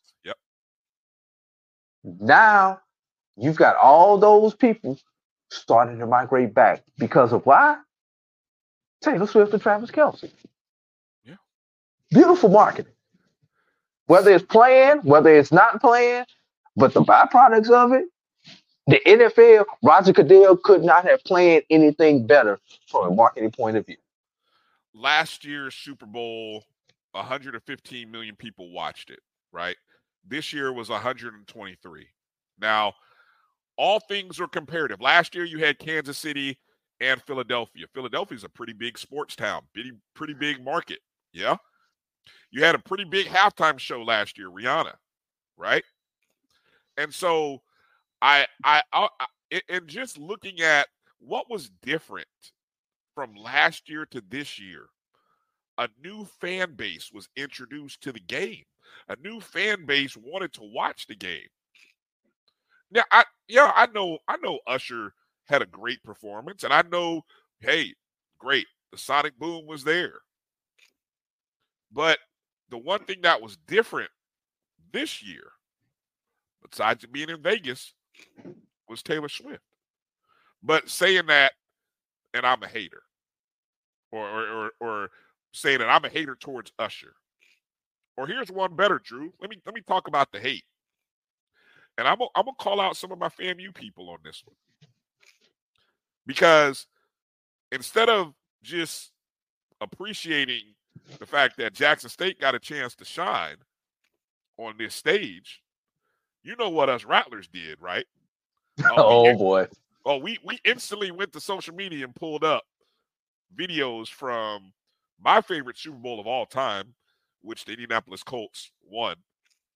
But it was the Prince halftime show. And the Marching 100 performing Purple Rain with Prince.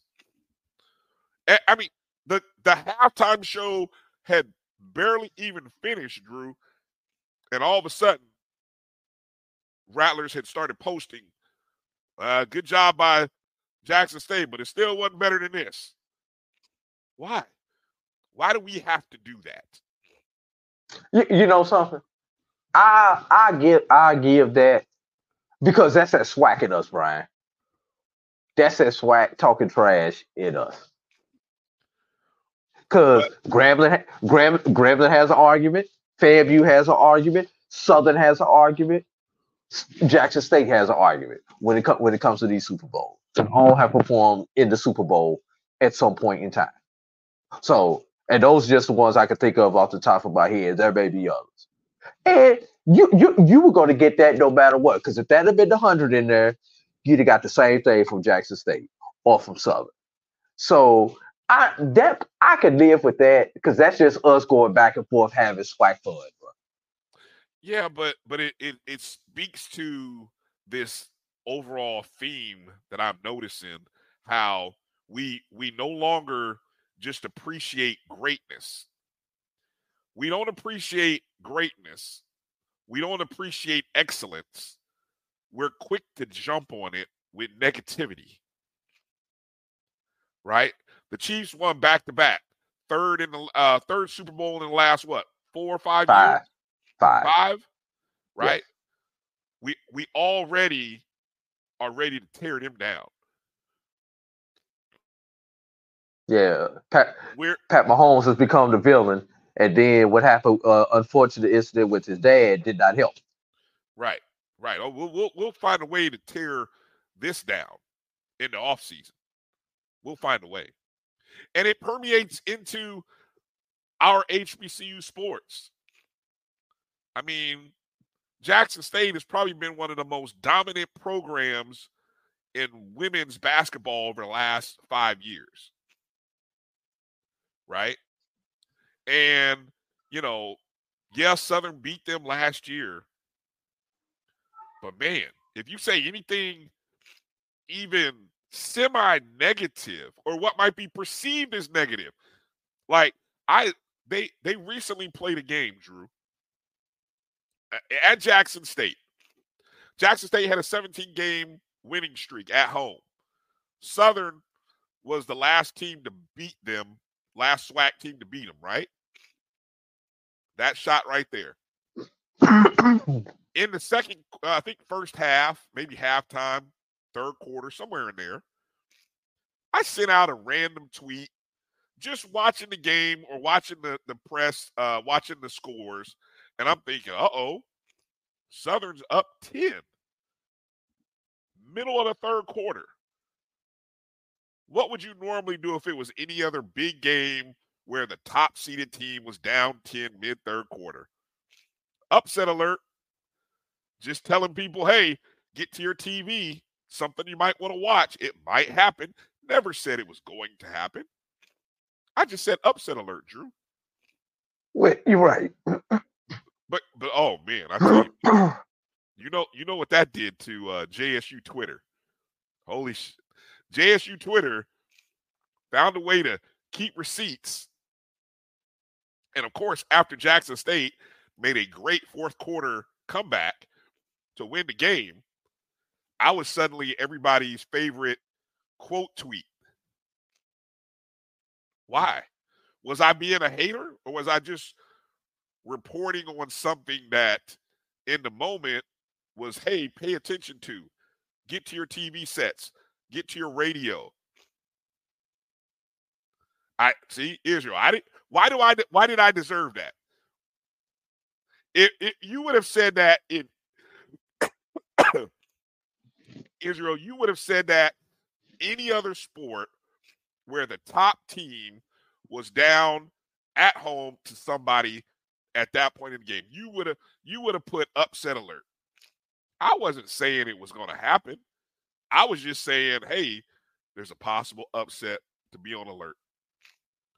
But because we're so conditioned to be haters, we react negatively. Oh man, talk about the hate. We want to be haters. Let's be haters two, two, two, two of the two. You go look at statistically at what this team did over two years at Jackson State. This was one of the best runs in black college football, in SWAC football. Love that picture of Tracy though. I love the Tracy smiling though. Beautiful woman. Beautiful woman. Um, that's why I use that picture. But we had to hate on Jackson State in the end because we didn't like how it ended. Oh man, talk about the hate. We, well, we that was hate amongst see. Hold on, hold on, Brian. Before you even go any further, that was hate amongst people in that picture with each other. First of all, little did we know. Forget hate.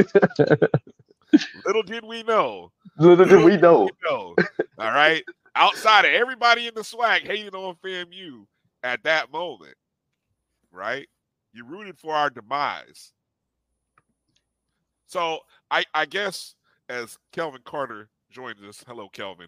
Um, my my my my imagery that I that I bring up is stop.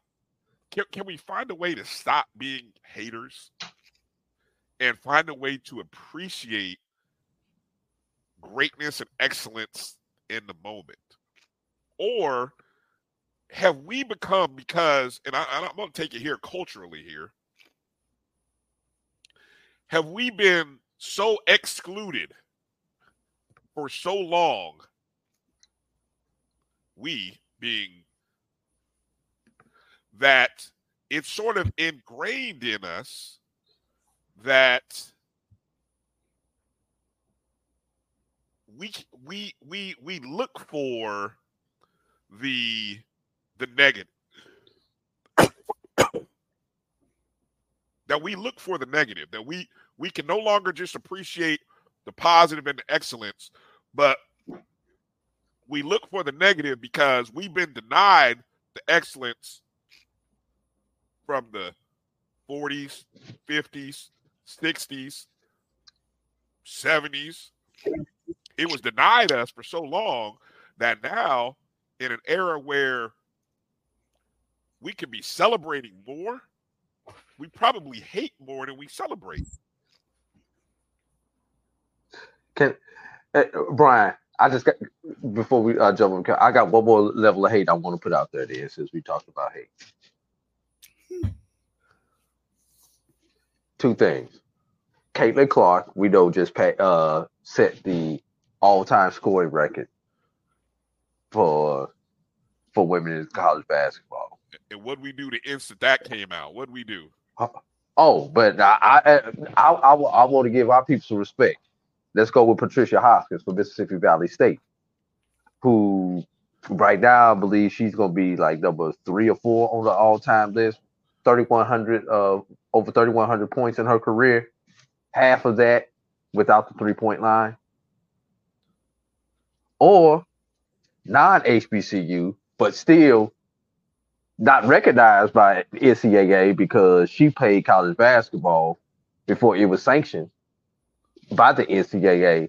Lynette Woodard, who Caitlin Clark still has not caught yet, with 3,649 points without a three-point arc. So you're at you're so you're you're you're you're showcasing and great illustrations of my point because we didn't know who those two individuals were from a historical context. Now, the reasons why, I mean, look, I don't know why. I mean, we know why, but this day and age, there are enough outlets that could have made us aware of her. But anyway, we weren't. We aren't. So now what we do is we we turn that moment for one thing and one person into uh oh let me let me remind you about this historical thing that you guys never really knew about so that that I mean, it's, it, it, it, it- it's no different than when you look at a all-time uh, college football coaching wins list, and Eddie Robinson is not on ninety percent of those lists. It's it, it's no disrespect to the other guys. It's let me not let y'all forget about these people over here. Like them or not, they have done it. It- it- it- it's it's why no one talks about John, John McClendon they talk about Coach K passing all these records. You know, all the all the other great African American coaches who couldn't who couldn't who couldn't even coach against. I, I get you, I get you, but see that's I'm sorry. I'm. I'm sorry. No, no, but but you're you This this Black History Month, y'all. This Black History Month. well, I, I, look. and I've and, and I've got I've got a whole other thing, but I'm not gonna get it. Man, Kelvin on here. Let's let's let's, let Kelvin get in here, man, because we done took thoughts? over. You had a chance to kind of hear my my soliloquy or my my thoughts about just this culture of of hate towards excellence or just hate towards things in sports. Uh, what, what's your thought on where it goes and where it's coming from, and and just maybe even you want to get into the historical thoughts on it?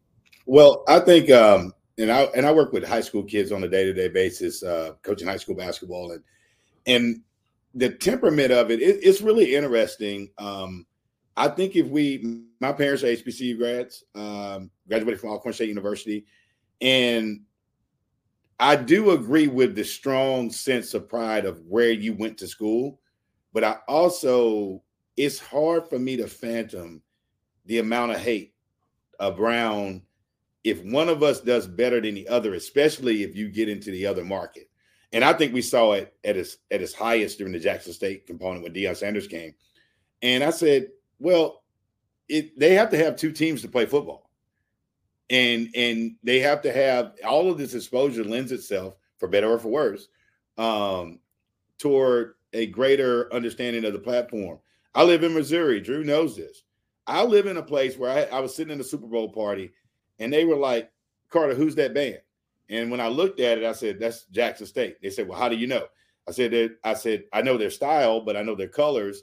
And then when I dug into it, uh, kudos to a guy named Rich Fresh who did their uniforms. And somebody asked me, well, why didn't they wear their regular uniform? I said, you don't understand who Rich Fresh is because he's the designer for Usher as well. And he also designs custom made suiting. And this was all a play around that around growing everyone's brand. So I was on the phone with a friend from DC and they said, Well, I'd love to see the impact numbers from the Super Bowl performance of Jackson State. I said, Listen to me. They might not want to disaggregate the data, but they're going to get more kids that want to try out for the band for a scholarship. They're going to get more people that want to come to Jackson State. And the one thing that I really love about the HBCU culture right now is even in spite of our facility challenges, our housing challenges, just because of where we are in the country right now, it just would make you glow to see Jackson State on that stage. And I can't, you know, my band's playing in the background. I'm not talking about, well, the sounds would have did better or Grambling would have been a better representation. No, I'm like, holy cow. Jackson State is on the two. They did Motown at 50. They right. did the Super Bowl. You know, and, and I just think that we take our healthy joshing. We were all together in Atlanta for Celebration Bowl. I did not say I was not coming to Celebration Bowl because Alcorn wasn't there. I said I'm coming to the Celebration Bowl because this is a celebration of HBCU culture. And I even talked to Mr. Grant about it and said, you might want to market this a little bit differently because as you look out in your crowd, so many people are represented. Mm-hmm. Why don't you just build it as the culmination of a great year and this is a homecoming or, or HBCU championship? That's the way I look at it. You know, from a hatred standpoint, it's just it's real intriguing. We we kind of get lost in the sauce a little bit. A rising tide, you know, rises all the boats that are in. So you know, it's just in it's Black History Month. The Lynette Woodard piece to me, Drew, it's one of the most fabulous things I've ever seen in my life. She played with a men's ball with no three point line, and they don't mention the lady's name. It's well, the craziest thing ever. But again, it's it's, it's, Kevin, it's Kevin, hold up. It's the NC look the rule. It, it's the it's the NCAA record that she's breaking, right? So, but not the AIW AIAW. But right. hold up, I I've got to throw one more thing on that Lynette Woodard. Three years. Three years. Yeah. That's just like Pete Maravich. Don't score records Pete Maravich set with no three point line in three years. Right. Well, I think Drew. Here's here's what I'll say. I think you can use all things to bridge a gap. Like Jackie Stiles was here at Missouri State, and then everybody went to talk. You know, I think to go without mentioning this, and I'll give you a prime example. Dawn Staley last week when they beat UConn, and I mean they beat the brakes off of them. She had a chance to throw a real, real shade and dig on Geno at UConn. Instead, she took the other road and said, I would not be here. This program would not be what it is if you didn't do what you did and are doing at UConn. Yeah. So I think in terms of that hatred, if we would take the opportunity to build one another more, See? strengthen yep. one another more, then there would be more opportunity. And that leads me to what I was thinking about with even with our football. It's like, it, at what point do we say our football is what it is, our bands are what they are, and package it as a total experience? It has been so unnerving trying to watch SWAC basketball. And Drew and you oh, and I oh, talking yeah. about this. Yeah. I'm like, why not? So nobody has the rights. So now Drew has to stream us on YouTube. Starts with 2850 and and and I'm like, you're fighting over nothing and you're losing everything. But this goes back to small, that's the quote of the day. That's the quote. That's the quote of the year right there, Brian. You're fighting over nothing and you're losing everything. It's the weirdest Bottle that. Ever. Bottle that. I haven't seen one. I'm trying to watch the game. I'm on the phone with Drew. Like Drew, can, can I watch the game? I'm tired of watching Morehouse. You know, you know, we cover Morehouse and Edward Waters. I'm like, well, can I can I see? And finally, and then people get mad. Oh, they're in they're on TNT with Hampton and Howard. And I was like, well, Well, dude, the other night I watched Bethune Cookman and I believe Florida A&M on ESPNU. Great coverage, great film work. And I'm saying to myself, I said, at a minimum, can I just see my team? Can I just see eight SWAC team? You know, it's, it, it's not that hard. Alcorn So was on Drew tells me. YouTube. Alcorn was on YouTube. I was No, no, watching no. it. I'm I was- saying, why do it? I'm, I'm just saying this, Brian. oh, okay. It's so challenging. Oh, the I, first with week of SWAC play, I- Oh. everybody wanted to see their team, and Yeah. SIDs are streaming the games. yes, yes. Can we just fix it to where, hey man, hook in with BCSN, hook in with a local partner, do it would do whatever it takes. I shouldn't be like, man, I can't even watch my game. Is the craziest thing. Yeah, eh, well, look, they they have a they have a television partnership Really? signed. They they do. They With do. who? Uh they have uh they have a primary deal with uh I may get the I may get the the, the technical jargon incorrect here, but they have a primary contract with ESPN, and I believe they have a secondary contract with HBCU Go. So, Brian, do we get held hostage in this though? We do. Oh, okay. We do. Okay. because unlike other conferences where their all of their games are being shown on for example espn plus. Mhm. or even the caa where north carolina a&t and hampton play out of all their games appear on FloSports every conference game. What you have is schools aren't produced well when when you're not set up for espn and if hbcu go isn't pulling in your feed which they aren't right the hbcu go is not pulling in the feed so what you get is the wild west where you get jackson state charging you $20 $20 to watch one game like if i wanted to watch Admission price. the game it was Admission. $20 That's admission. that if I Well- wanted to watch the men's game, twenty dollars, or I can pay for the year long pass, which is seventy five. I don't want to give Jackson State that much money. Love y'all JSU, but I'm not giving y'all that much money. FAMU charges ten dollars for a month, but I got to Well- a month. Well, what I'm getting at is, and I think Every this school has something. Drew and I talk about this all the time. I work at a high school where where I can sit here. It was a snow day Friday, and I could sit here and watch any school in the state of Missouri on YouTube. Great broadcast. I told him I walked into a gym, I saw three cameras. I was like, this is interesting. And they were broadcasting the high school game live. They might not have had commentary, but they had scoreboard, time, place, and I could watch. I can watch. It's just, and I probably don't know the nuances of it, but there again, that goes along with the part that you guys talked about earlier with the hating. Um, well, we'll figure out a way for nobody to see anything. You, you, won't, you, won't, you, won't see, you won't see nothing, period, except for, and then you're going to complain about what they do over at TNT, which I really enjoyed the broadcast of the Hampton, the, the, the games with, and I didn't know the guy, um, Grant Hill was on the broadcast, and I didn't know the coach at one of the schools was a teammate of that it went to Duke.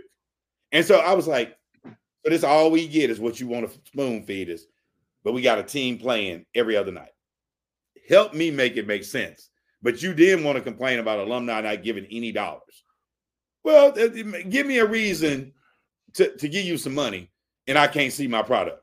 You want me to donate to the men's basketball program, and I can't see them on TV? Stop it. It doesn't make sense. I, I'll take it one step further, uh, Kelvin. What's also disheartening. So even if you don't pay the prices to watch these games, nobody's putting together highlight packages to let you even watch the two minute summary of the game. Now, let that sink in. Again, I'm, I'm just talking a two minute hey video highlight Let- package. Let that sink in. I'll tell you, I'll give you a prime example. I coach at a local high school here in St. Louis, Missouri. We don't have the best basketball players and we don't have the worst basketball players, right? However, I can go to YouTube like clockwork the next day, and it's a four minute reel about that game that would make you think I was at an NBA game. You, they have all the technology needed in somebody's hand, whether it's an iPhone, whether it's a whatever, to produce reels, and you can't get. I was like, this is strange to me. Now I know some of these guys like to hold it over somebody's heads. Oh, I'm not gonna put your stuff up. This is the craziest thing in the world. Deion Sanders came in and showed you the power of these platforms. And I, I promise you, we can't be as I, I don't want to believe that as a people, we're this bad to where, oh, he left. Man, we doing everything in reverse.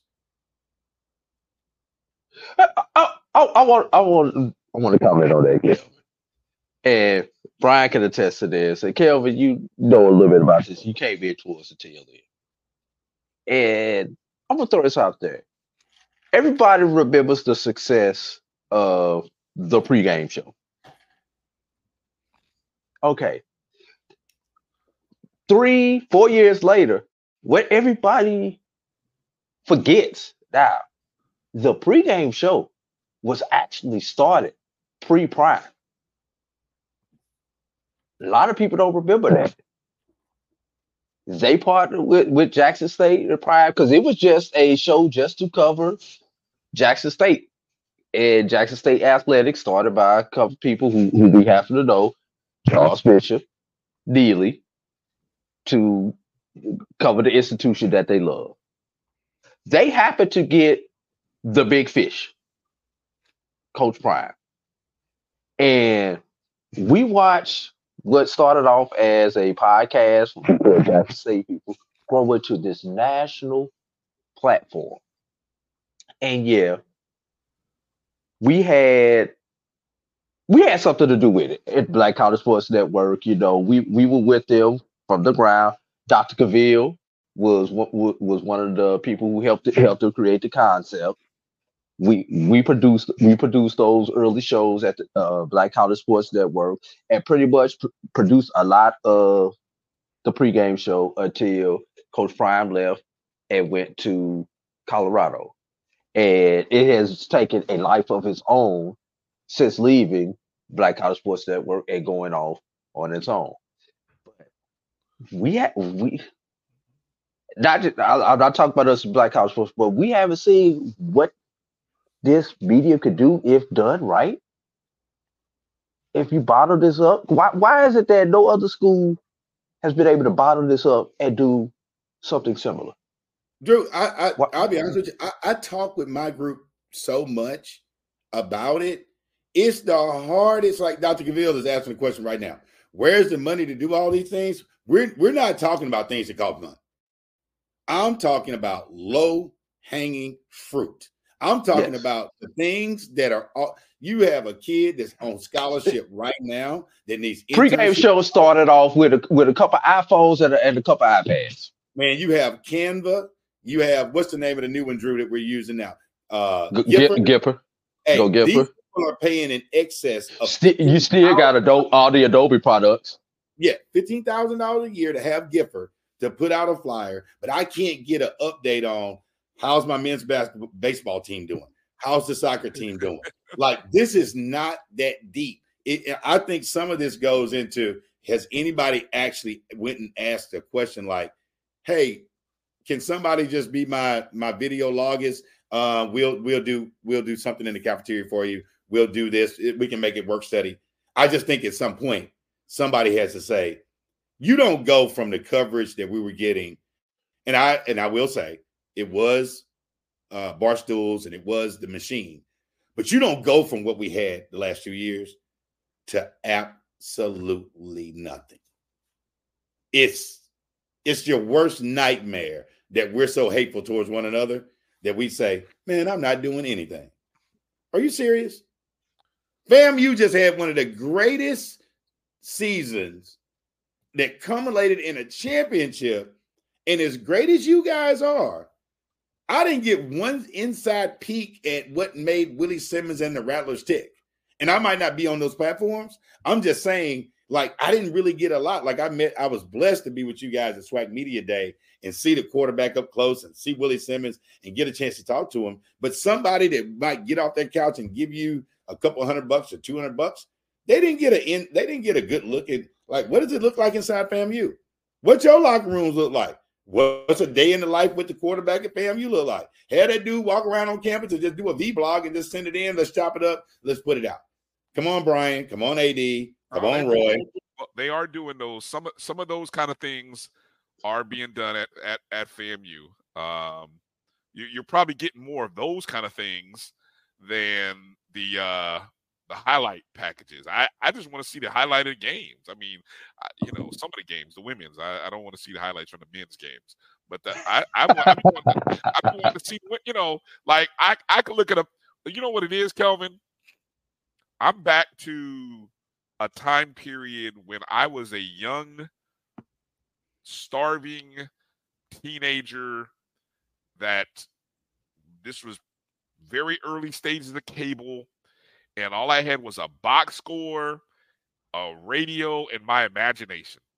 That's honestly where I am these days with because I can look at the box score, I can imagine, I can go look at the shot chart, I can go look at the play by play, and I can imagine the game.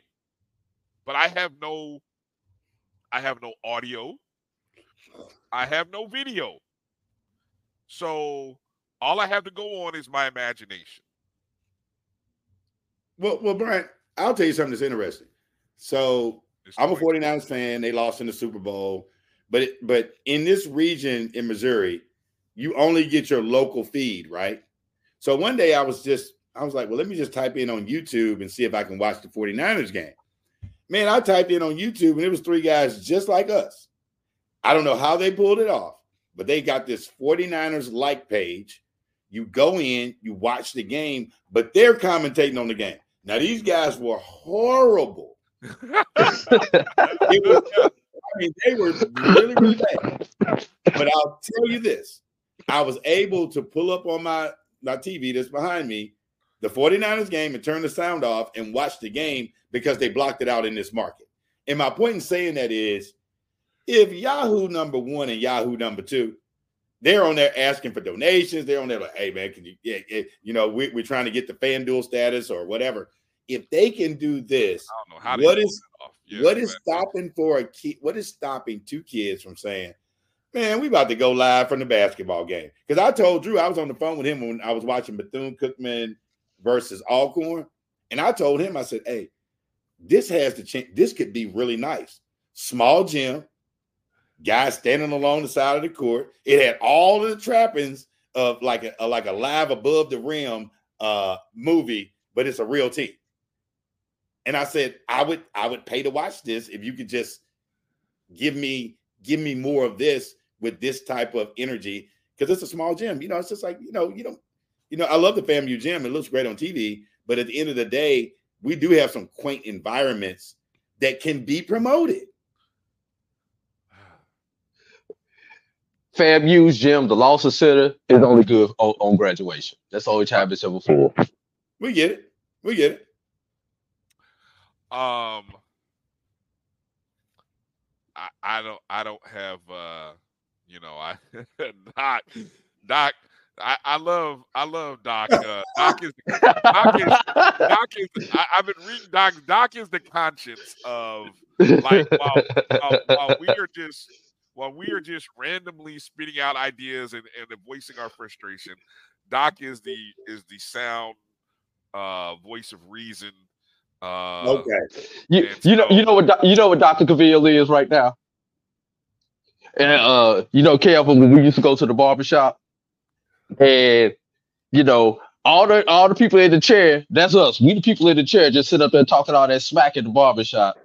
And Dr. Cavill, the one with the clippers, cutting everybody hair like, now y'all know y'all clipping up there. Why, why, why he edging you up and everything else. That's Dr. Cavill in this conversation. But but here, here's the truth of the matter. You know you can't Dr. do that. Cavill right? knows No, there's no reason. You can't just have any random person. You can't have a random person just uh, uh do that work for free. That's not legal. I just Think about it, Bryan. Bryan and AD. I, Yeah. All right, let's, let's put it at a real basic level. I said this to AD, and AD was like, "It might not look that good." Every high school in the state of Missouri has a Hudl cam in their in their building. It's not the best feed, it's not the prettiest feed, but I I, lo- I like the feed because I love basketball from that angle. And guess what? Every game streams for free. Now you can call it illegal, but if you're telling me a grandmama from Florida can watch their baby play in St. Louis, Missouri on Hudl for free. And I'm begging my school to put it behind um behind the paywall. And they were like, um, we don't want to do that to our people. I was like, shoot, you're gonna ask me for some fundraising dollars anyway. Charge the people two dollars a game. They gonna pay it. but it just I'm just saying there are so many simple things we can do. Why do we have a mass communications department at Alcorn if we're not gonna produce nothing? See, no, now see. Uh-oh. Uh-oh. Oh Oh yeah, don't don't don't go there. Now you start getting into Oh. start getting into Where you go, Drew? What, what happened, Drew? I, I know you, Drew. You at the day. Hey, Drew, you at the Holiday Inn Express. Uh, I know you got. I know you got a good sleep last night. So I'm just saying. Ke- Kelvin, uh, what you just said makes so much sense, but you know, there, and th- this is where Doc can chime in again on this. There are so many different dynamics on why we can't do something that makes sense to you and I, of because academics and athletics, just because just because they're the same under the same umbrella of XYZ University, don't mean they have the same common goals. Well, I'm gonna tell you what's honest, uh, Drew. I have a fraternity brother whose daughter goes to the University of Missouri. I'm vehemently against our kids going to those schools, but he said, "Well, Carter, you can argue with the fact they got one of the best schools of journalism in the country." I was like, "Oh, okay. Well, that's all right. Good." So I saw her during Christmas break. I said, "What have you been working on?" She said, "I've never been to a soccer game before, but it's a part of my assignment in the School of Journalism. I have to cover cover soccer for this period of time." She said, "I got my own camera, I got my own computer, and I got to go out here and do a broadcast from this soccer game." I said, "Really?" And she said, "Yeah, it's got to be kind of good because it's going up on our on our platform." And all I'm saying is that I had this conversation with Alcorn. It was really, really interesting that they said all they want to do is the football game. I said, well, if you tell them in order to do the football games, you got to do five soccer games, somebody gonna say, I'm gonna go do this soccer game because I want to do Saturday. Because you know, the highlight of the week at HBCU is the football game. Right. Football game. You got soccer, you got volleyball, you got all these things going on. I just think that the student body is a lot more engaged than some of us want to give them credit for. Hey, hey, uh, Bryan. Here's a concept. Here's a concept, Bryan. And Dr. Sybil C. Mobley would love me for this. If you took the SBI professional development model and applied it to what we what we do here from a journalistic point of view. And yeah, I think you know where I'm going with this, Bryan. You know how we had the S, the model for, and those rattlers who are here who understand the SBI model, where the students ran everything as part of their grade. Mm. We we ran all the we ran all the different companies, and we ran it from each each different division had a CEO, a president. You had your vice presidents. Now it wouldn't need to be that elaborate, but you know your executive producer, your producer, that same type of model as far as except on the sports journalism point of view, Bryan. I I think the With with a with with the, with the faculty advisor overseeing each of each of those things. The biggest disconnect, and I know people like to talk about media rights is the biggest disconnect in, in black college athletics. but no, te- uh, in my opinion, the biggest disconnect comes from most, not all, most university presidents and their inability to hear hear what I'm saying here, make uh, or let me say strongly encourage their two most relevant academic programs work with their biggest mm, marketing uh marketing marketing uh, uh, uh platform which is athletics. The inability of universities to take their communication slash journalism schools and their business schools and have them work with athletics i mean conceivably all the heads of these colleges or, or, or whatever are probably vice presidents or deans, right? So they work underneath who? The president of The the, president. university. So the president's inability to bring these three groups together into a room, into a meeting, and say, how can we all work together? How can my renowned journalism department and my esteemed business program helped our university's beloved athletic program. I don't have to be in the room for this conversation, but guess what? I want you guys to be in this room, so I'm leaving. And I would like a report next week on how we make this happen. That's the biggest failure that is happening at black colleges and universities, I believe, right now. Hey, and Bryan, here's what's interesting. This is all while I'm gonna tell you the truth about it. This is all while they're killing the not killing, they're taking great advantage of all the nursing students, all the students are in the schools of physical therapy, PT schools.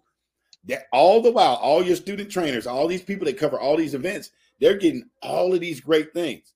Now, Dr. Cavill just made a point.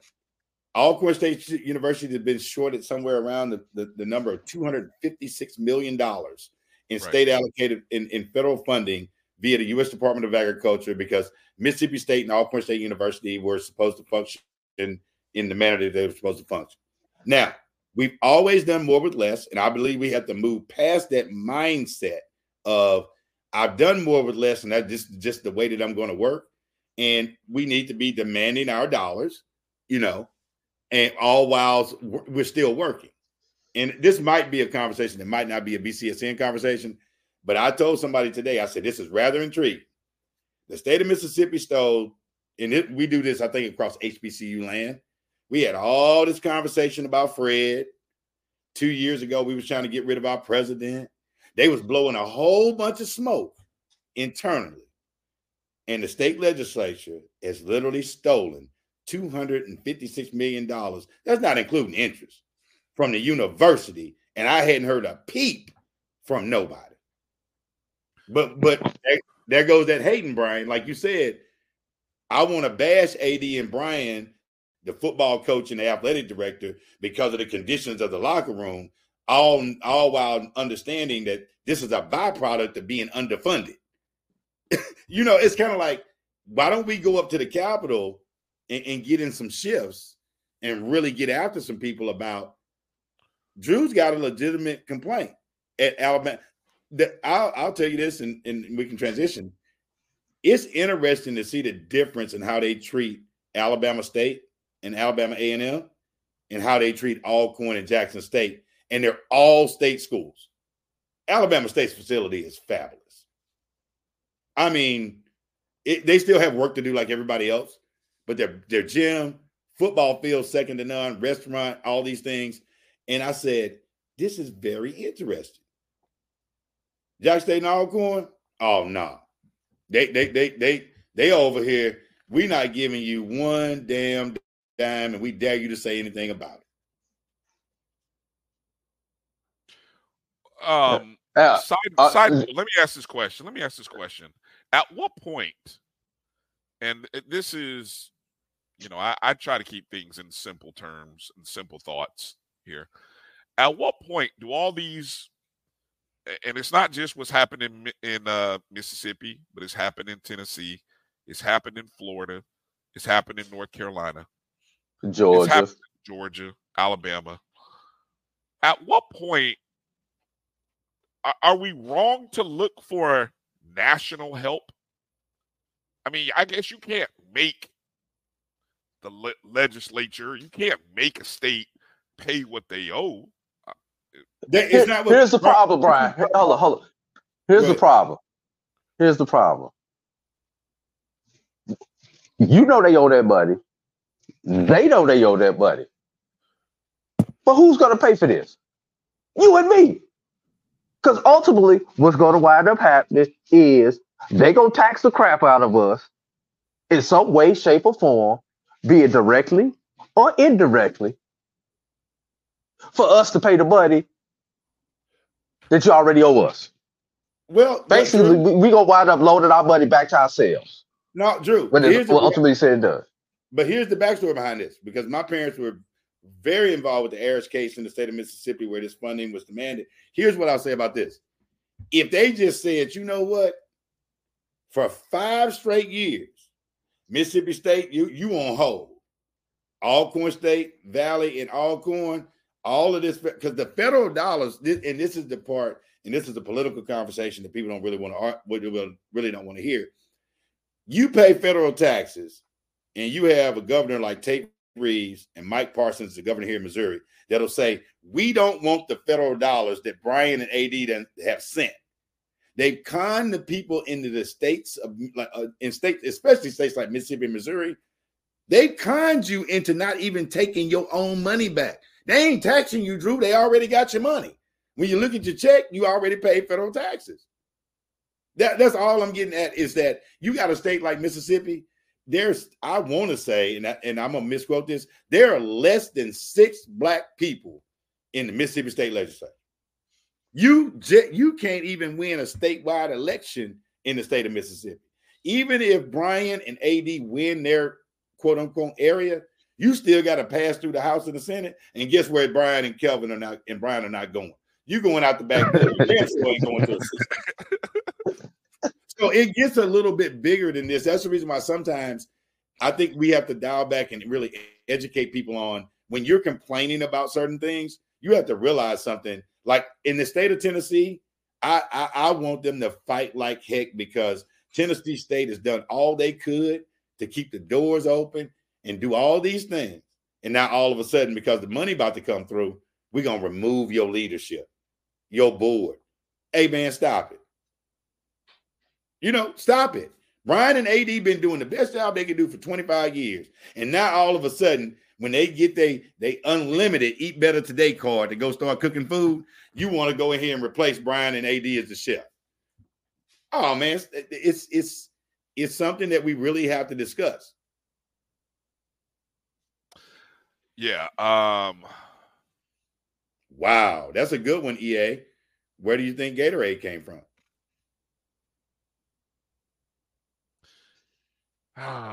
I um I I just man I, I'm it, it just ends up being one of those political topics that should definitely be on the front page and on the front of people's minds in this political season, but it, it gets it, it'll get lost or nobody will be able to effectively I don't want to say nobody will because maybe somebody will, but it doesn't look like it's happening that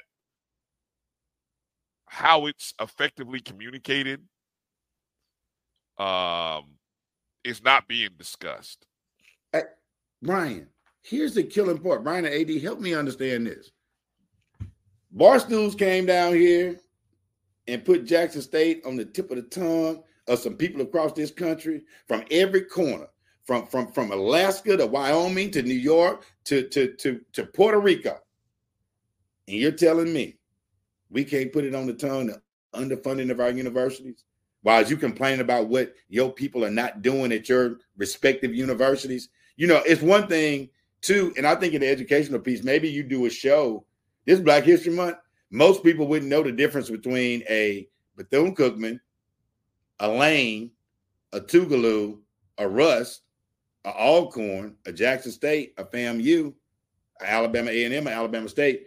Most people wouldn't know the difference in these and would lump them all together in terms of funding mechanisms.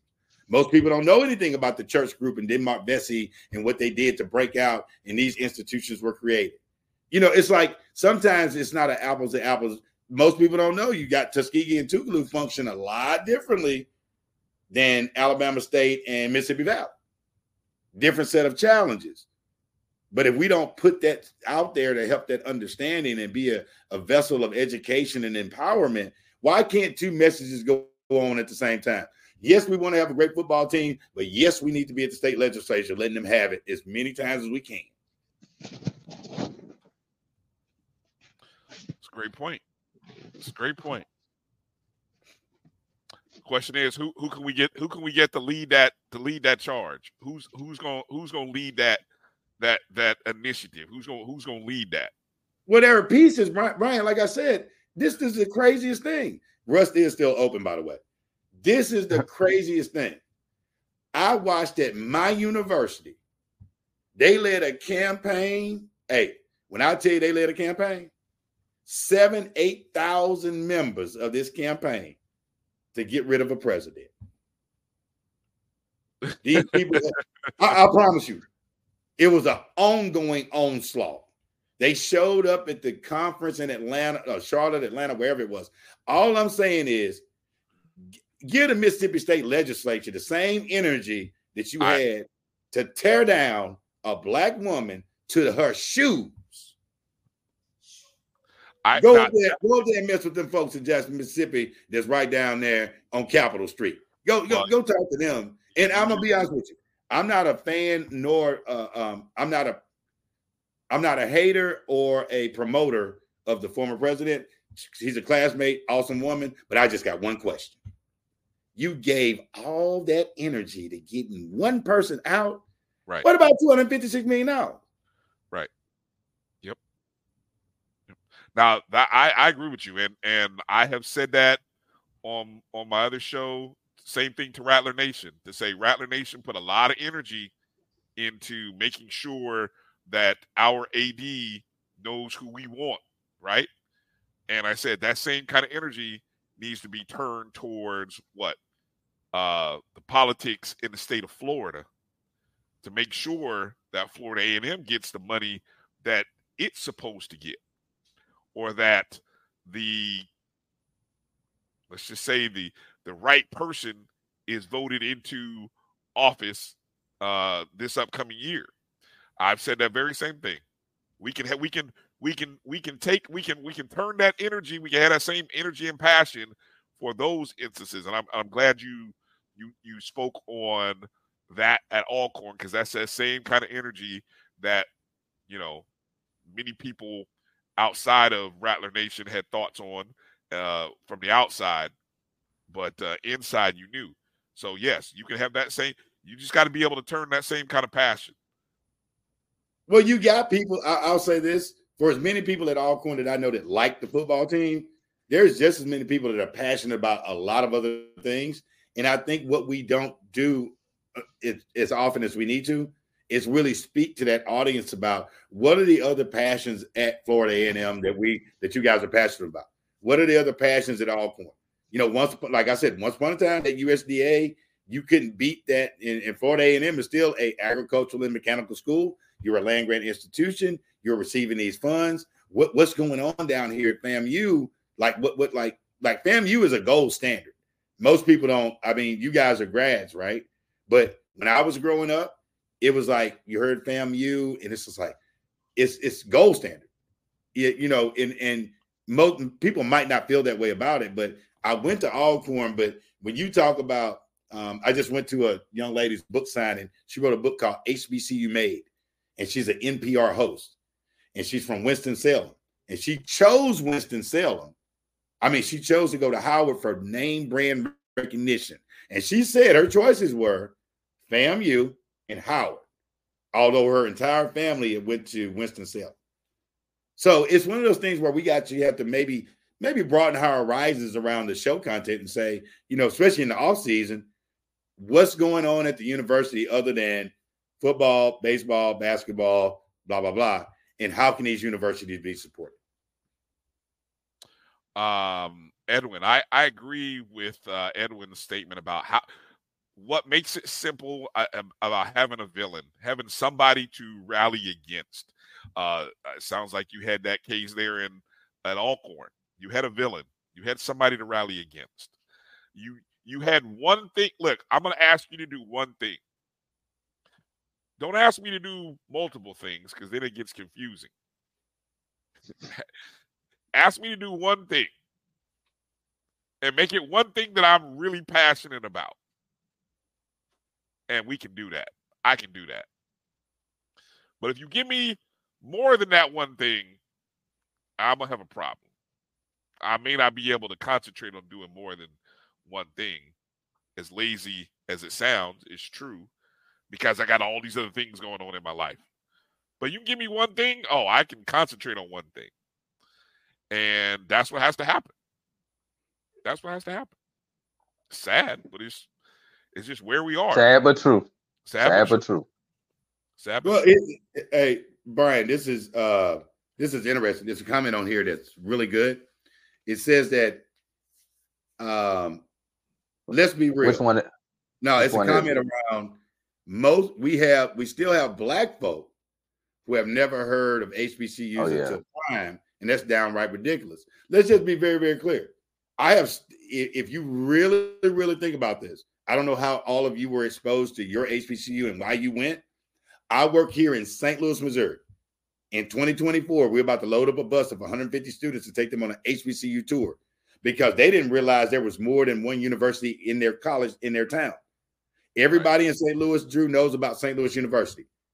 Harris Stowe is right across the street. And the kids Literally. asked, the kids asked- Literally. the kids asked me, Mr. Carter, what is that? I said, that's Harris Stowe State University. What's that? I said, it's a HBCU. Oh, we didn't know we had one of those. And they've lived here and their parents have lived here. So it isn't far fetched. I grew up in the country.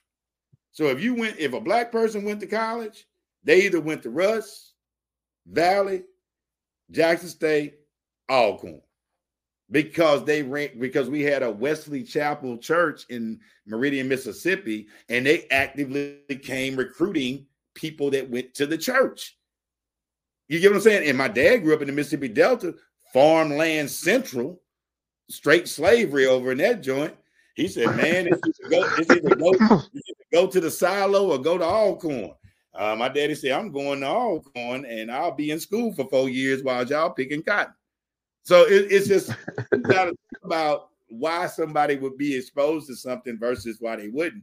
And and it's not a bad thing that we don't know, but I charge people to say it's Black History Month. If you don't know, I'll give you a front. Whoever's on that that said that about people don't know about it, go to your high school that's in the in the district where you pay taxes, and walk in the counselor's office and see if they have an HBCU pendant on the wall at that school. Just go on in there and look because you pay your tax dollars. Go to Shelby County, Memphis High School, Atlanta Public Schools, Houston, Texas, and see if I walk into Houston ISD where they was trying to ban black books, is there a Texas Southern and a Prairie View pennant on the wall, or is it A and M? I don't know your other things. Sam Houston, UT. UT. Texas, yeah, University of Texas. Uh, holler, holler back on that. Hey, hey, Kelvin, s- s- since you you keep bringing up Black History Month, and I, I've got to ask this question. I'll ask this to both of you, gentlemen.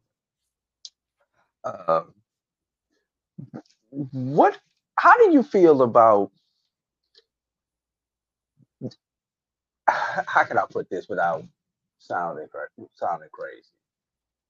When you get asked, you you get asked to do something for Black History when you work for a when you work for people who don't look look like you and you get asked to speak on black history or to give your thoughts about black history month and et cetera et cetera et cetera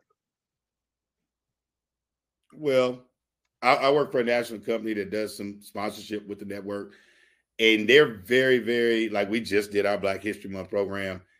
You know, on one end, you in your on your inside saying, "I matter, I matter every month," but but we all know that it went from historically, it went from a celebration of Black History Day to to black history week to to week month. to month. But here's what we got to really understand: in the current construct of K 12 education, that's kindergarten to 12th grade, if we did not, now more than ever, if we did not have Black History Month, the way that they have the reading and the curriculums constructed, unless I had an Uncle Bryan or an Uncle AD, I wouldn't know anything about the guys that was uh, Pullman porters on the railroad.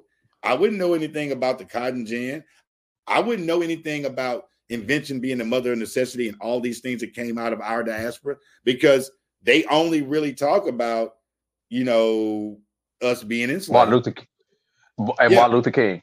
Yeah, and they and, and they want and they want to stop talking about him because if you listen to his later content, all he asked is America be true to what you put on paper. He talked about economics. So to, for me, I don't mind talking about it because I think I have enough knowledge to go ahead and spin it into Dr. King and Malcolm were actually talking about economic progress, not about black white, but they were talking about, uh, as William Barber said, the poor people's campaign. You know, like like how can we a rising tide lifts all boats? So that that's to me, I don't get offended by it, but it's just one of those things. Right? It's really, um, it's really interesting. What about you, Brian? Uh, honestly, the the uh, the one time that I was asked to participate in something, it was uh, admittedly a bit shameful. I, I you know, it was. I, I I don't know. Let's let's just say we had we the one the best thing we ever had. We had a we had a teacher who was a, a science teacher, um, and she created a project. Um, it was like the uh the element what is it the uh periodic table Mhm. Yes. of of a black history periodic table and she had that on the wall and so every student who walked because everybody in the school walked in high school and middle school walked past that hall and you and every i mean it was it was broken down from all kinds of categories arts uh science entertainment sports um, so it was various categories, just like your your your elements were, or broken down into various categories, right? Um, and she was very intentional. As a matter of fact, she was a Hampton grad, so she was very intentional. She was uh, she was great about that. Uh, somehow there was a a uh, I, I put it like this: I don't get asked. I don't get asked. I, I I don't because I I think and I don't know whether it's my look. I it's very, it's very. It's, sometimes it's I I don't I don't hide my my demeanor very well at times. So if I'm uninterested, you know I'm uninterested, and it just it just shows on my face that I'm uninterested. And I think Yeah. the one time, sometime they did something, and uh during a Black History Month thing, I, I think I may have gone up and they they somehow somehow evolved into doing the electric slide. I don't know how the hell that happened. I, I don't know. I, I don't know how a Black History thing turned into doing the electric slide, but okay.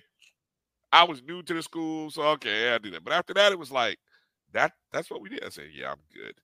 I'm good. I'm I'm just gonna kind of stay in my in my room and let y'all figure out what y'all not gonna say to these kids about Black history. So What's the school demographic, Brian? oh, it's it's uh 30 30 30. 30 30 Hispanic, 30 black, 30 white. We're probably probably a very culturally diverse school. Yeah. Is it well? Let me ask you this: Is it culturally diverse or ethnically diverse? Ah, that's probably a better way of saying it. It's probably ethnically diverse more so than culturally diverse.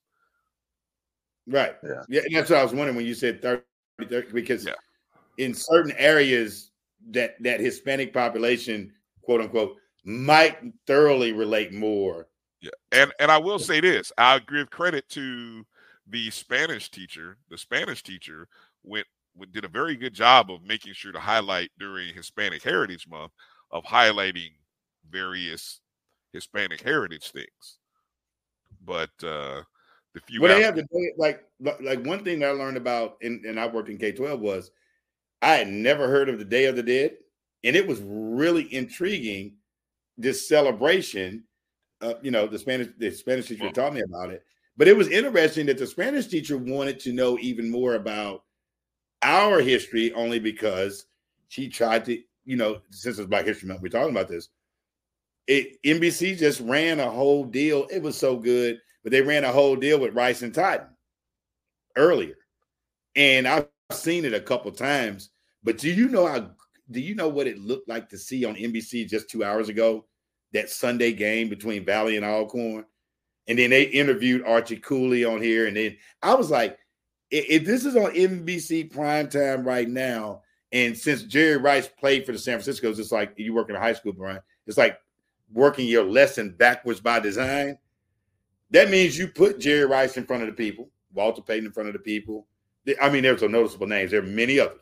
Donald Driver, Steve McNair. And when you work backwards, it makes somebody go and say, Oh, a lot of thought Walter Payton went to Mississippi State. Nah, he didn't go to Mississippi State. Where did he go? He went to Jackson State. I know Steve McNair since he's Mississippi went to Ole Miss. No, he didn't. You, you get what I'm saying? It's like if you work it backwards by design, it opens up another conversation. And I just think I think we actually have way more allies than we choose to access. And I'll give you a good reason why I say that. And this is not a bad thing or a good thing. There are more people that don't look like us that would rather see our institutions funded so we can stay over there. And if we made, if we made friends with them, we could probably get. They don't really want me at Ole Miss. I'm gonna tell you that now. They don't. They don't want you at the University of Florida. They don't. But there's some people that would unless, unless you can run the ball or shoot the ball. But they don't want to give you. They don't want to give you the same. Uh, they don't want to give you the same uh, equipment, the same uh, support, same labs. Right, and that's that's the problem. That's what I'm saying. But I think that there are people that, if you thought about it, just take the hateful nature of people, right? Like, hey, either a bunch of us gonna come over to your house, or you can make sure we get what we need for our house. You know what? I think I want AD and Brian to have everything over there because we do not want those guys over here. Hey, and I hey, Kelvin, it's, it's, it's that it's that family member that's that's covered the town and they call you, can I crash on your couch for a couple of days? Nah, bro. Uh, I got a reservation for you down at the Holiday Inn. I'll, I'll go ahead and pay for you to stay down there for a couple of days. That's what it is. Yep. And I and I think that that's what we we have to engender more of those conversations. And I think that's what our parents and our parents' parents were a little bit better at. They understood I, I always tell people this. They tell the story of Tulsa, right? There's no way Tulsa functioned without some engendered kindness of some people that didn't look like us because the supply chain wouldn't have worked. If you just think about Tulsa, Oklahoma, they burned it down, right? But somebody in the Tulsa group had to had to have some allies of other people to allow everything to flow. We didn't have no boats, we don't have no transportation, and this is Tulsa. So when you think about it, we kind of let maybe look at that same approach with our institutions. Maybe we start thinking about like, you know what? Let's figure out if somebody's willing to help me just so I'll stay away from them. It don't make it a bad thing. All right. Well, Brian, uh, we've kind of gone down a rabbit hole for the last hour that we weren't attentive to, and we we about to run out of time. So. yeah, I, I wanted to bring it back to uh, sports um, as I'm sitting here trying to find where um, I've seen you guys in the chat room just posting about the Cactus Jack HBCU baseball thing going on. Well, it looks uh, like defense was optional. Defense optional. Which, which site is? and pitcher was non-existent. so I'm gonna be I'm gonna be real I'm gonna be real transparent because I don't know what site is hosting. The MLB is hosting that, correct? Yes. All right. So in terms of the scores and things of that nature, where is that being hosted at? Is this a high level men's softball tournament? No, no, this is No, I was just Wait no, no, no. You said Encore defense- playing. SWAC. You This is said SWAC baseball. SWAC baseball. Yeah, baseball. no, no, no. You SWAC said baseball opening. Kelvin. I know baseball. what it is, but you said, Opening said, weekend. I know, but you said Day three. was- you, but you said Everybody's out of pitching. Yeah, you said defense was optional. I was just asking. You know, don't get mad at me. Don't shoot the messenger.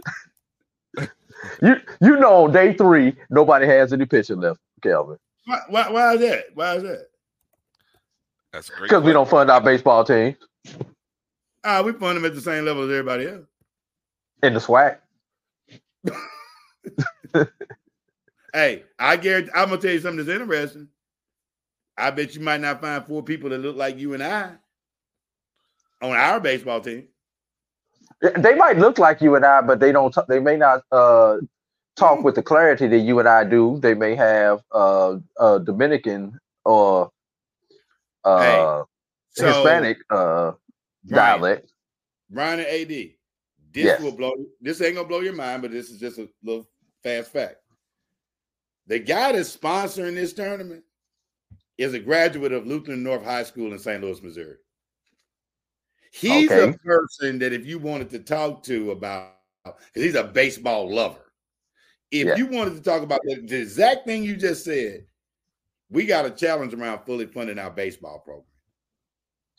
You need the ultimate tax write-off. Let's sit down at the table and talk about how we can how we can create a fund or or or a a a, a backup fund that you get a, a, a great tax benefit while ensuring that this great baseball continues. Let's just be real. Kelvin, I- I'm gonna take your problem one step further. Can you name nine? Can you name a starting nine of African American baseball players in the major league? I started all nine positions. Uh, all nine positions. How we Can gonna do give that? me? How you gonna give? me- Can you give me nine? Not not blacks. Nine African Americans. How? How you gonna do that? I go watch the Cardinals. I'm about to watch 82 games in here, and I'm and, and if I find a Negro, he gonna be giving me a beer. hey, there's no more Ozzie Smith, Vince Coleman, Willie McGee's, yeah, Darryl Strawberry, Dwight Gooden. Eric Davis, uh, uh, Meridian, Mississippi native, Dennis Oil Can Boyd, Jackson State University. I just want to, you know, got to throw that in there. You know, Hey, hey, you sure can't find a black catcher.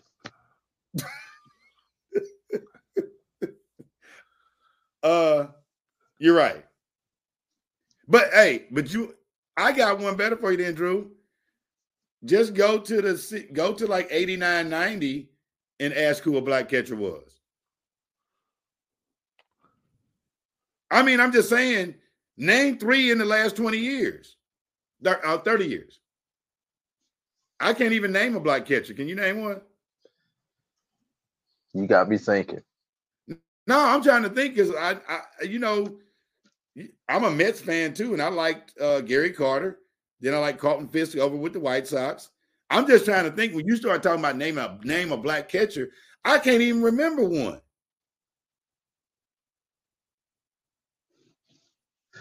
I, I, See, I'm, when you I'm, said- I'm You got, you got me. You got me thinking now. Hmm. I'm just trying to dumbfounded on that. I can't even remember who had one because, like, if you think about the position players that we really like, which are Eric Davises playing a great outfield. Now, I'm gonna tell you what's interesting. Ray Lankford told me something about this baseball piece that was very smart. He played for the Cardinals. He said one of the reasons why they shrank the, the pool of African American players gets so small. He says when you show up in the box, when you when they're getting ready to put you in positions, he said they limit all the black players to a space which only has three positions, right?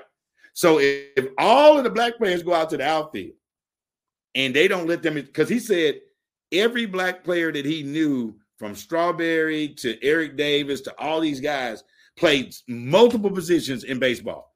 But all of a sudden, when they get to the majors, because you got to think about it, at one point in time, the Jackson Mets had Darryl Strawberry, Doc Gooden on the same team in Jackson, Mississippi. And this was before the Braves took over the organization. Charles Johnson, okay. We, we got our one. Yeah, that No, no, I'm just asking, who did he play for? He The played, Marlins. he played with the Marlins. Yes, I do What's remember him now. Cador? Cador. Hmm. Ro- Roger Cador, legendary Oh, coach at so Southern what Uni- you- Uni- You said he played for the Marlins? Yeah, Wow. Okay, that's that, that's intriguing. So we got one black catcher named out of us three talking. somebody had to chime in. in the last thirty years, and it took somebody in the chat to come up with it. Well, I, I I'm not gonna lie. I did a Google search while while you guys were chatting away, and that's what I that's the thing that came up. So I whoever was in the chat, they probably did the same thing that we did. They, Googled- they said Hey man, uh, they had to type a long well. time, B. B. They had to type a long time. Hey, hey, hey, hey, Brian, did your computer start buffering? No, no, it didn't. It, I managed to survive it. Y'all are funny. MLBBro.com. That's a that's a good site. That's a site. Uh, uh, Major League ba- Black and Brown Major League Baseball players. MLBBro.com. You said that's the name of the site. Yeah. Bro, that's the name of the site. MLBBro.com. It's a Wow. I, hey, it's a it's a great hey, it services a unique market uh focused in on highlighting black and brown uh players in Major League Baseball. Well, you know what, Brian? You actually hosted somebody that was on this show probably six months ago. Yes. That was a baseball guy. That was he was f- fabulous. I loved his the, the tournament that he was putting on, the hosting. You know, I I, I just you know, the baseball is interesting. Charles Johnson, a four-time glove, Golden Glove winner from 95 to 98.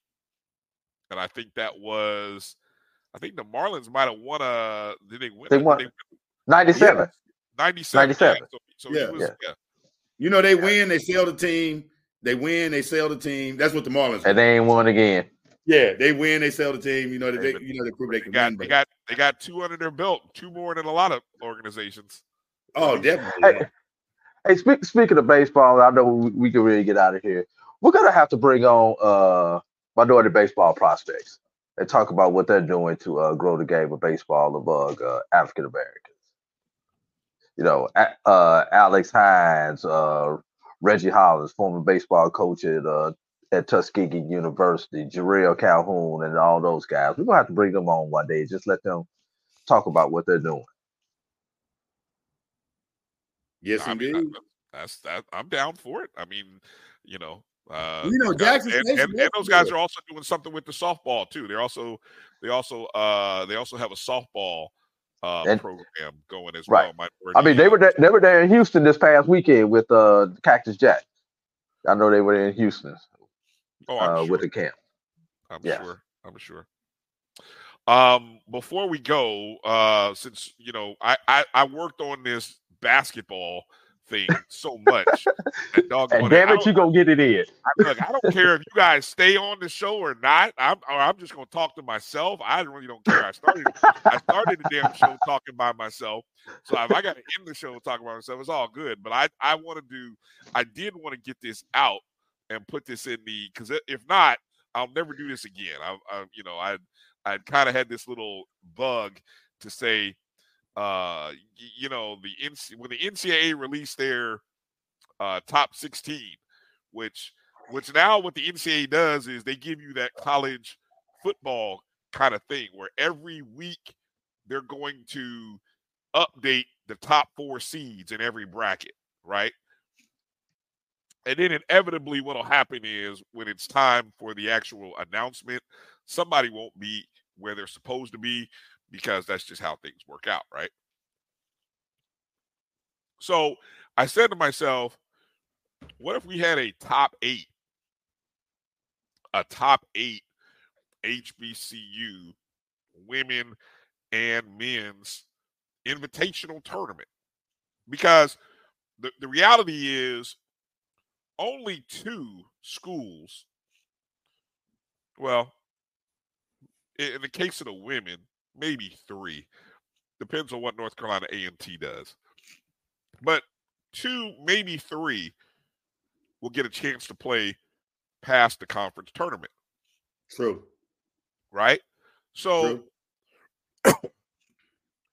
what would it look like a postseason invitational? I mean, nowadays they've set it so that the NIT is really looking to like the last couple years. Alcorn State has gone to the NIT, right? Yes. Yeah. This year, don't don't don't count on that to happen if Alcorn State is the runner-up again in the SWAC tournament. It's by contract, isn't it? Well, not anymore. They changed it. They They changed, changed the rules on it. changed the rules. What's the rule now? Oh well, now it's open to Anybody. anybody they want to invite. They don't have to take the regular season champion anymore if the regular season champion does not win the conference tournament. Right. So so that's what led me to say, well, to screw y'all, screw y'all. We just need to go ahead and have our own invite, our own invitational postseason tournament. Brian, it would. Here's the thing that, and I just I don't know how the sponsorship piece works. I don't know how any of this works, but based upon our product, and let's just be very very clear, based upon the performance of SWAC basketball in the tournament, it sound good when you go, but when you show up, it usually be some molly hopping going on. I think we could produce a really strong product if you did have a HBCU invitational because there's something that Brian and AD know about some teams out there to where if you did a, you know, an elite eight or a, a, a field of 16, I don't think you can get too big, because you want the product to be really good. Right. But I just think that you could have a really good time with the right location. State Farm Arena in Atlanta, Georgia. You know, I'm just giving a shameless plug because the- hey, we love the A. Give me an excuse to get down there. I'm on the plane. of, of course, of course. Everything everything focuses back to Atlanta, right? Um Yeah. uh so okay, so let's just say we're gonna have this fictional tournament in Atlanta. Okay. Um and, and look, save save all the hows and all the logistics. So we'll save that for now.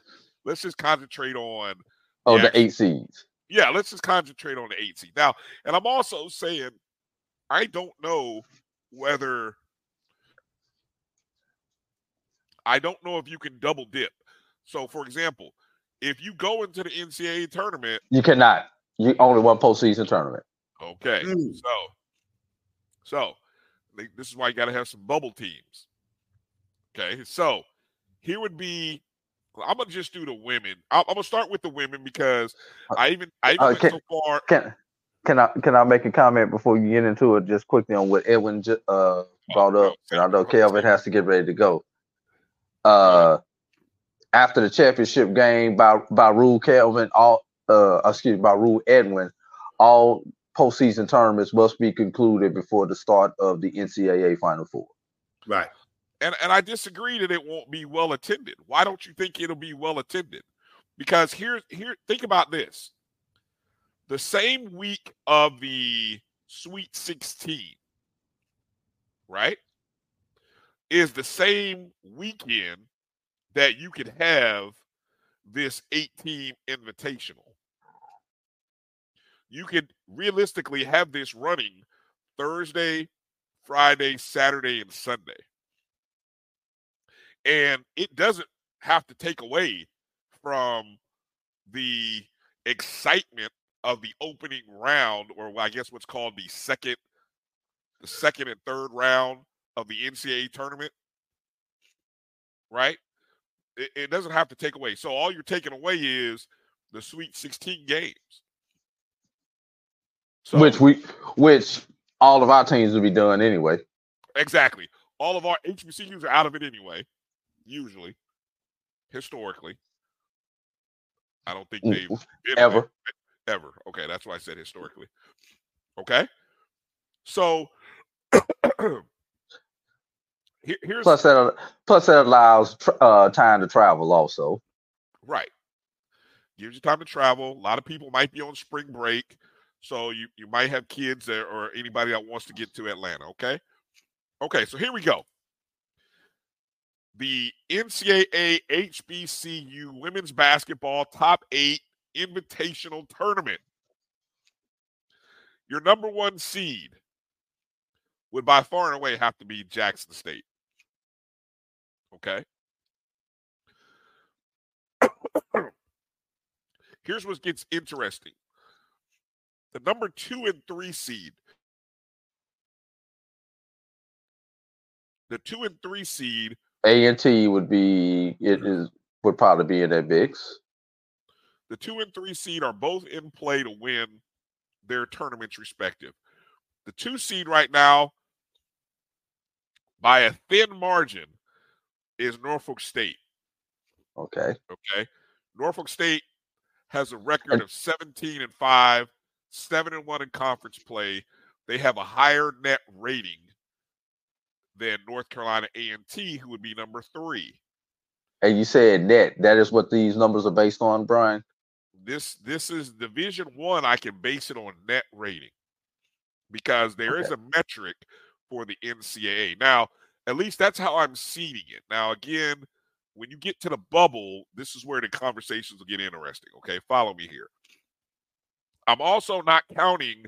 Also, I, I'm doing what the NCAA does. We're not counting wins against non-division one teams. Okay, very important to remember that because a team like Jackson State, in the eyes of the NCAA, is 14 and six, not 17 and six, because they have Right. three wins against non-D1 teams. So we're not going to And and Edwin, once again, these these numbers are based on net rating on how and how Brian is seeding these teams. This is what Dr. Charles McClelland and his basketball committee are going to be using to rank and seed teams. Or at least, okay, at least what they're that's the that's one of the metrics that they use. Number four, another SWAC school. Arkansas Pine Bluff. 12 and 11, 9 and 3 in conference.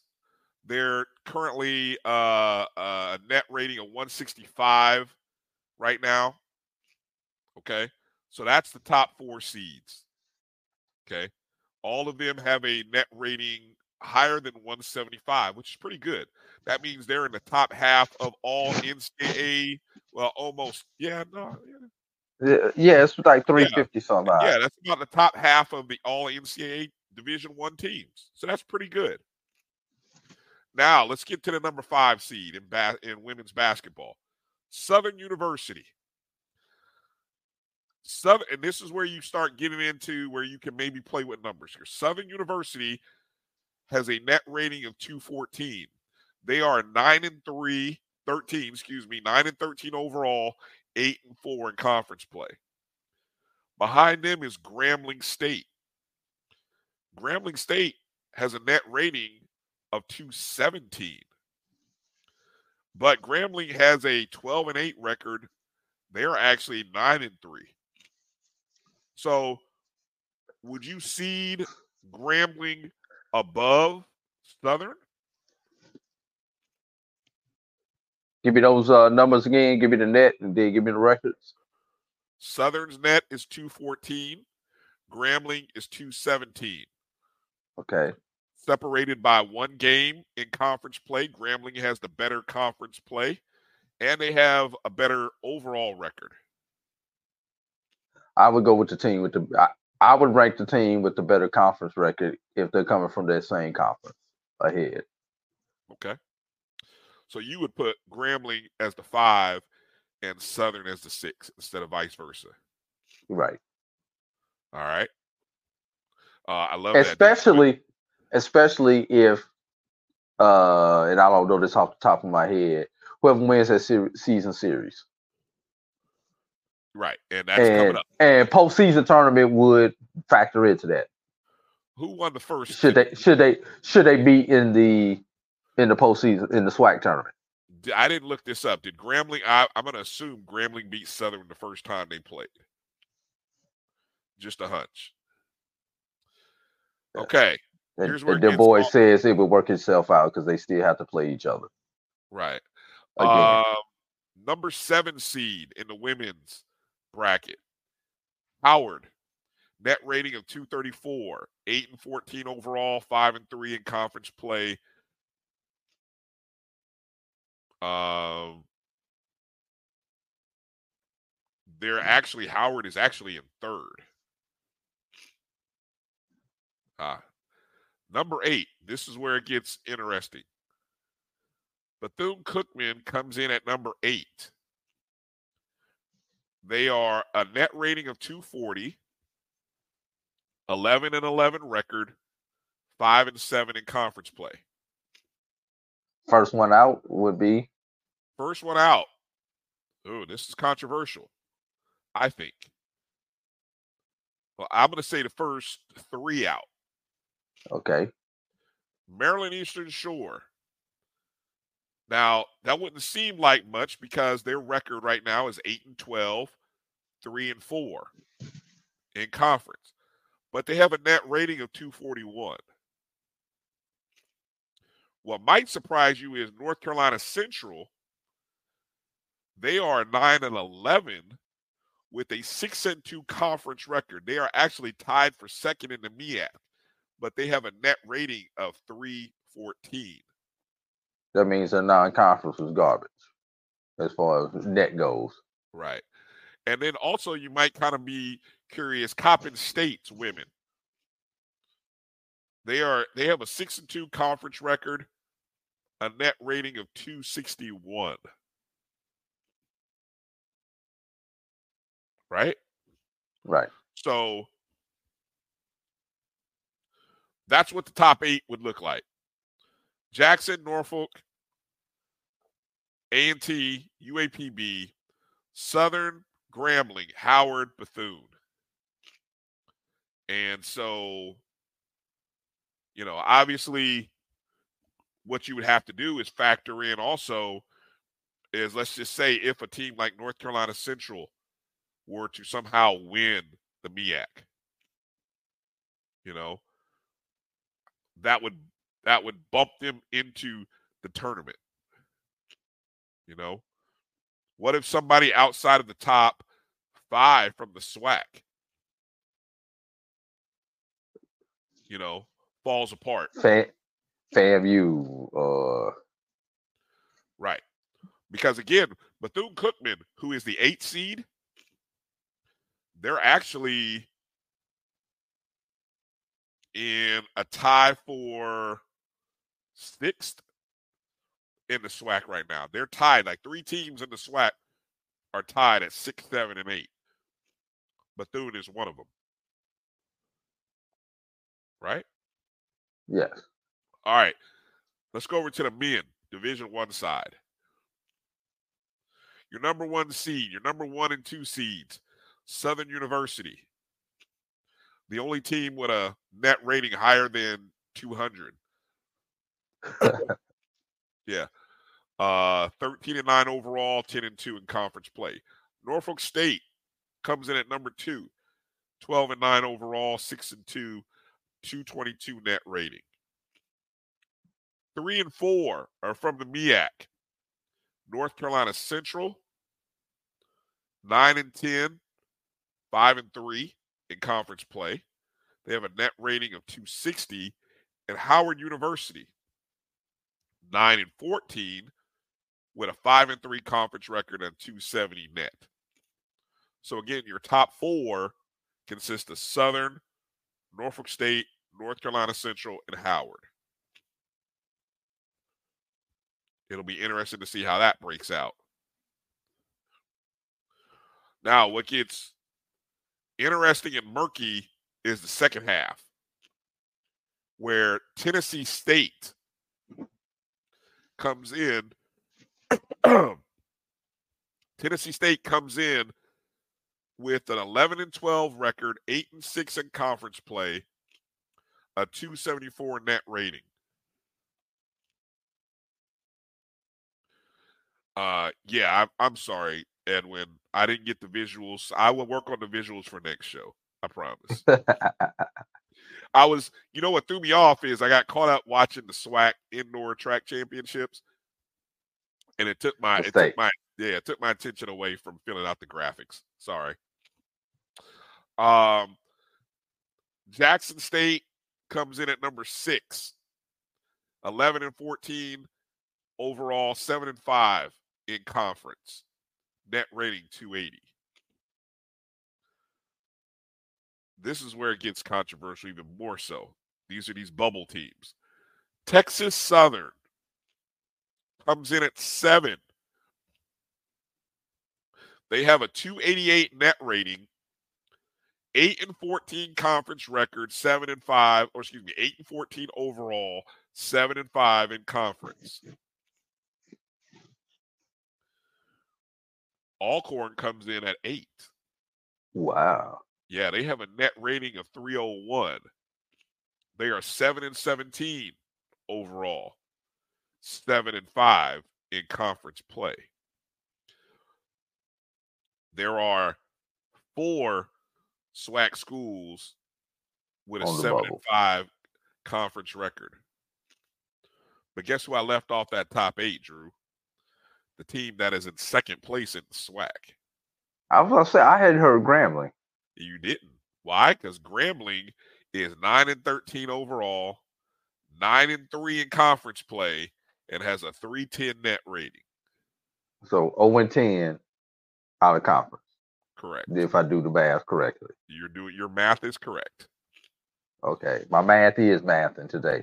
And then how about Bethune Cookman, the other seven and five third place team? They have a ten and thirteen record, so they have a better overall record than Grambling.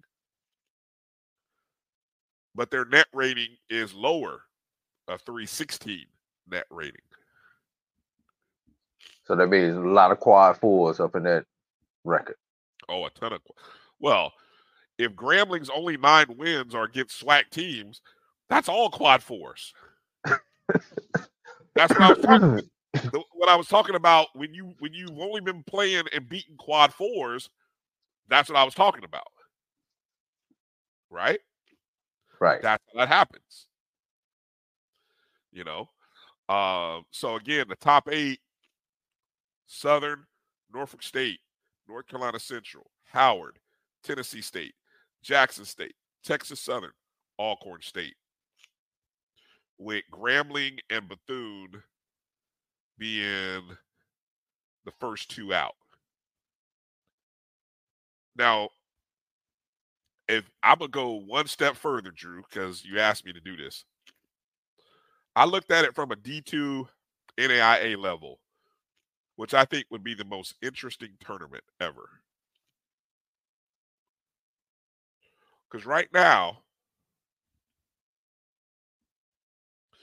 you have a tournament, your top eight seeds would be Langston, This man. men. This is only men. I didn't do women's. Okay. Langston would be your number one overall. Wild guess here. How about Lincoln, Missouri is your two seed? That's a shot. I, I could see them in. I, I didn't see them in as a two. Well, I'm just, you know, the, the their rating number comes in higher. their rating actually comes in not far from Langston, And but what's Lincoln's record? 14 and 11. But they do play in a tough uh MIAA conference. That's what it is. Yeah. So coming in at three, and probably a large part to the win on Saturday, Winston-Salem State.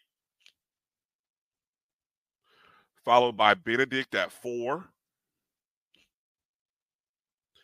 Clark Atlanta comes in at five, in large part to their big win on Saturday.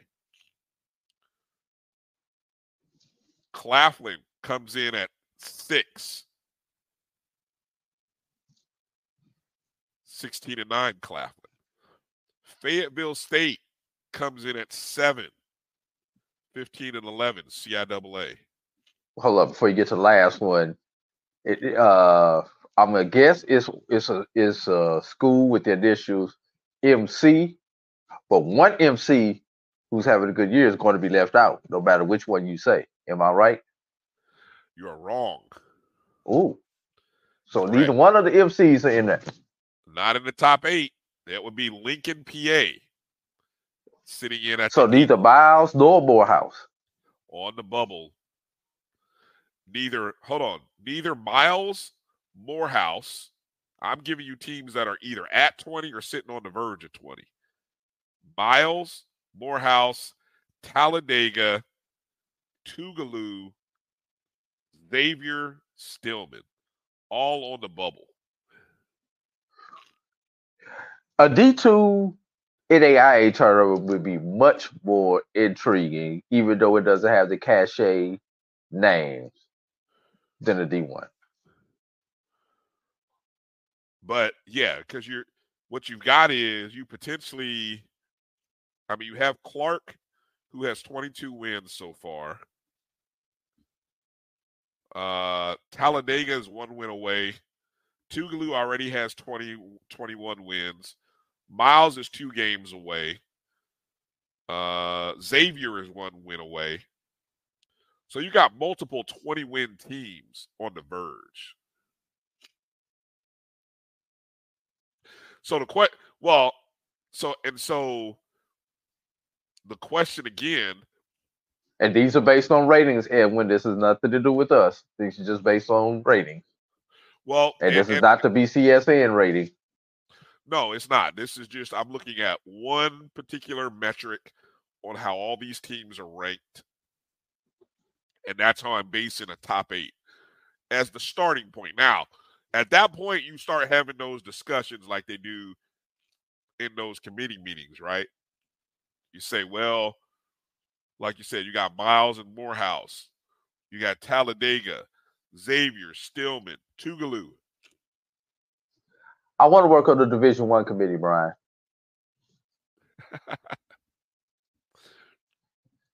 that D two NAIA committee is a beast. Yeah, that's going to spark a lot of controversy. So And you, next, and you know what's sad about this, Bryan? what's that? Even with what you, what you just did, and we realize how many quality teams we have at both those levels.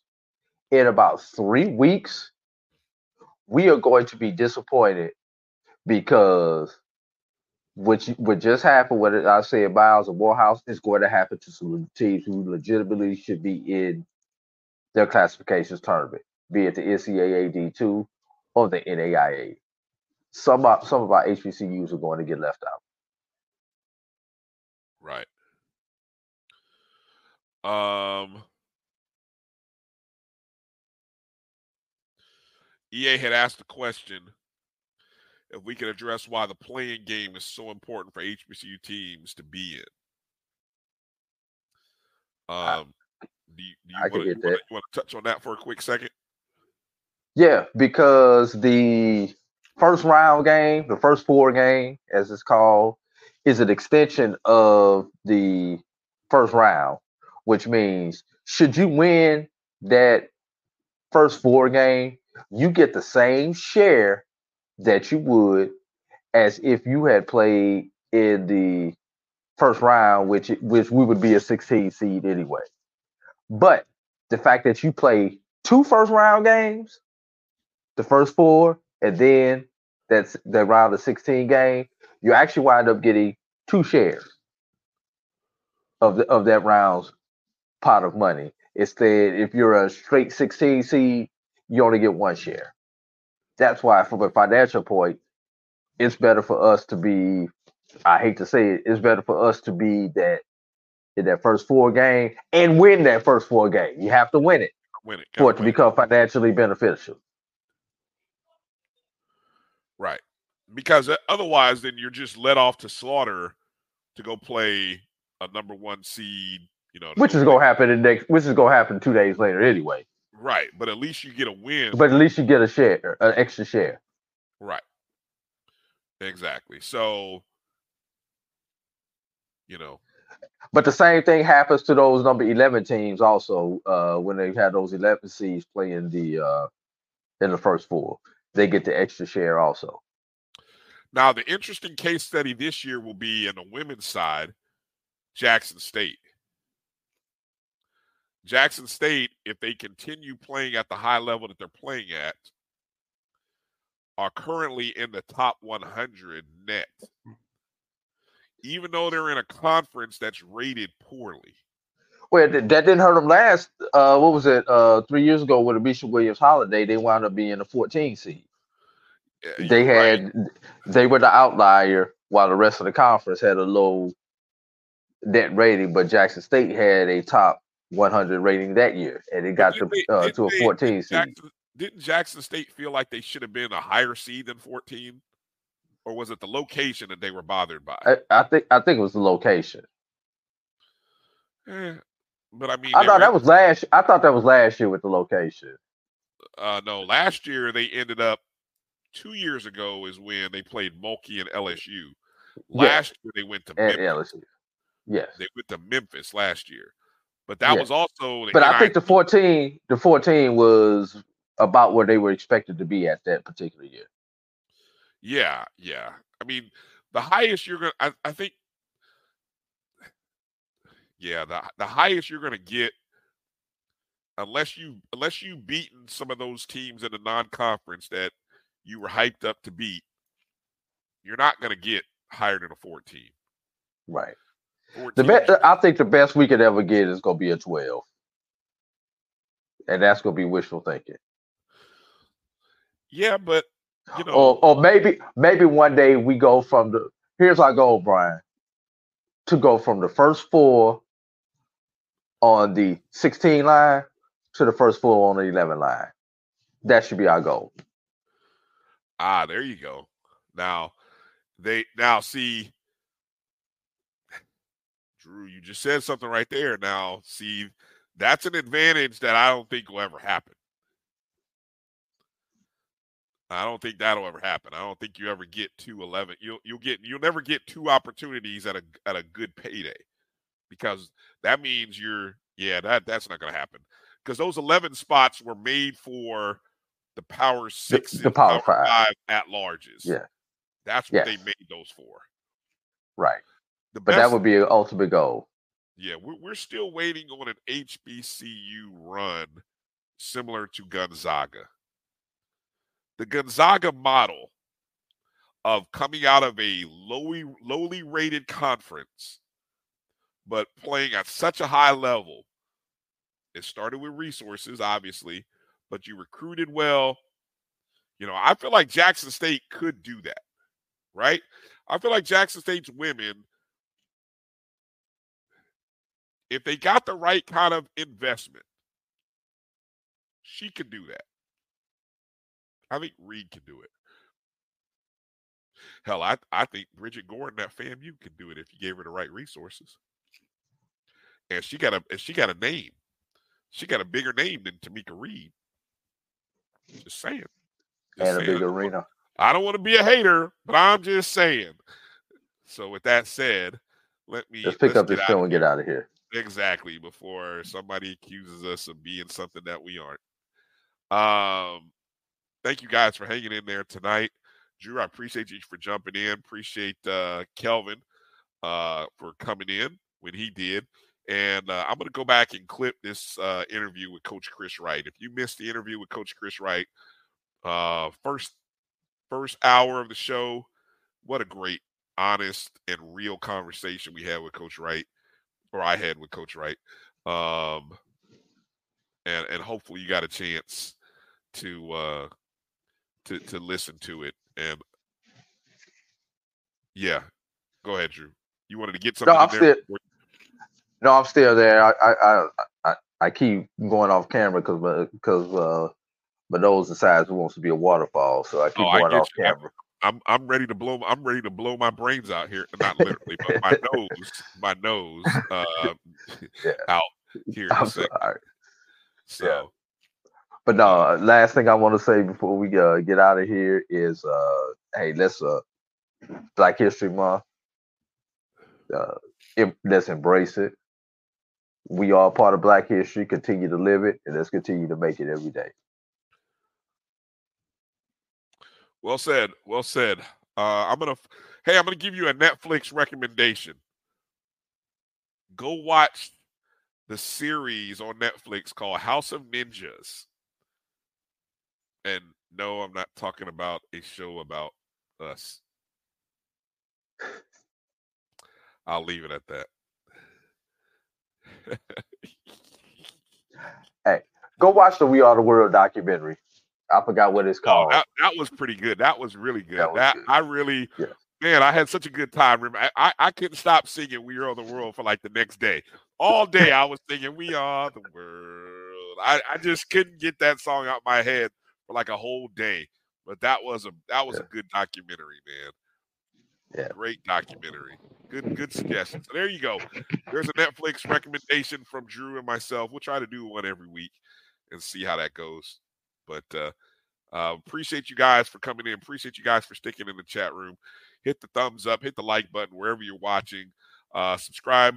Make sure you're following the Black College Sports Network at my BCSN1, the number one, and go download the BCSN Pod Zone wherever you listen and download podcasts. Share the show with a friend. That's all we ask of you. If you don't donate, just share the show. Please share the show. All right, that's going to do it for all of our guests. Thank you guys for watching. I'm Bryan. That's AD. It's time to pick up and get out of here. We're gone. Peace out. Travel light, everybody. We'll holla.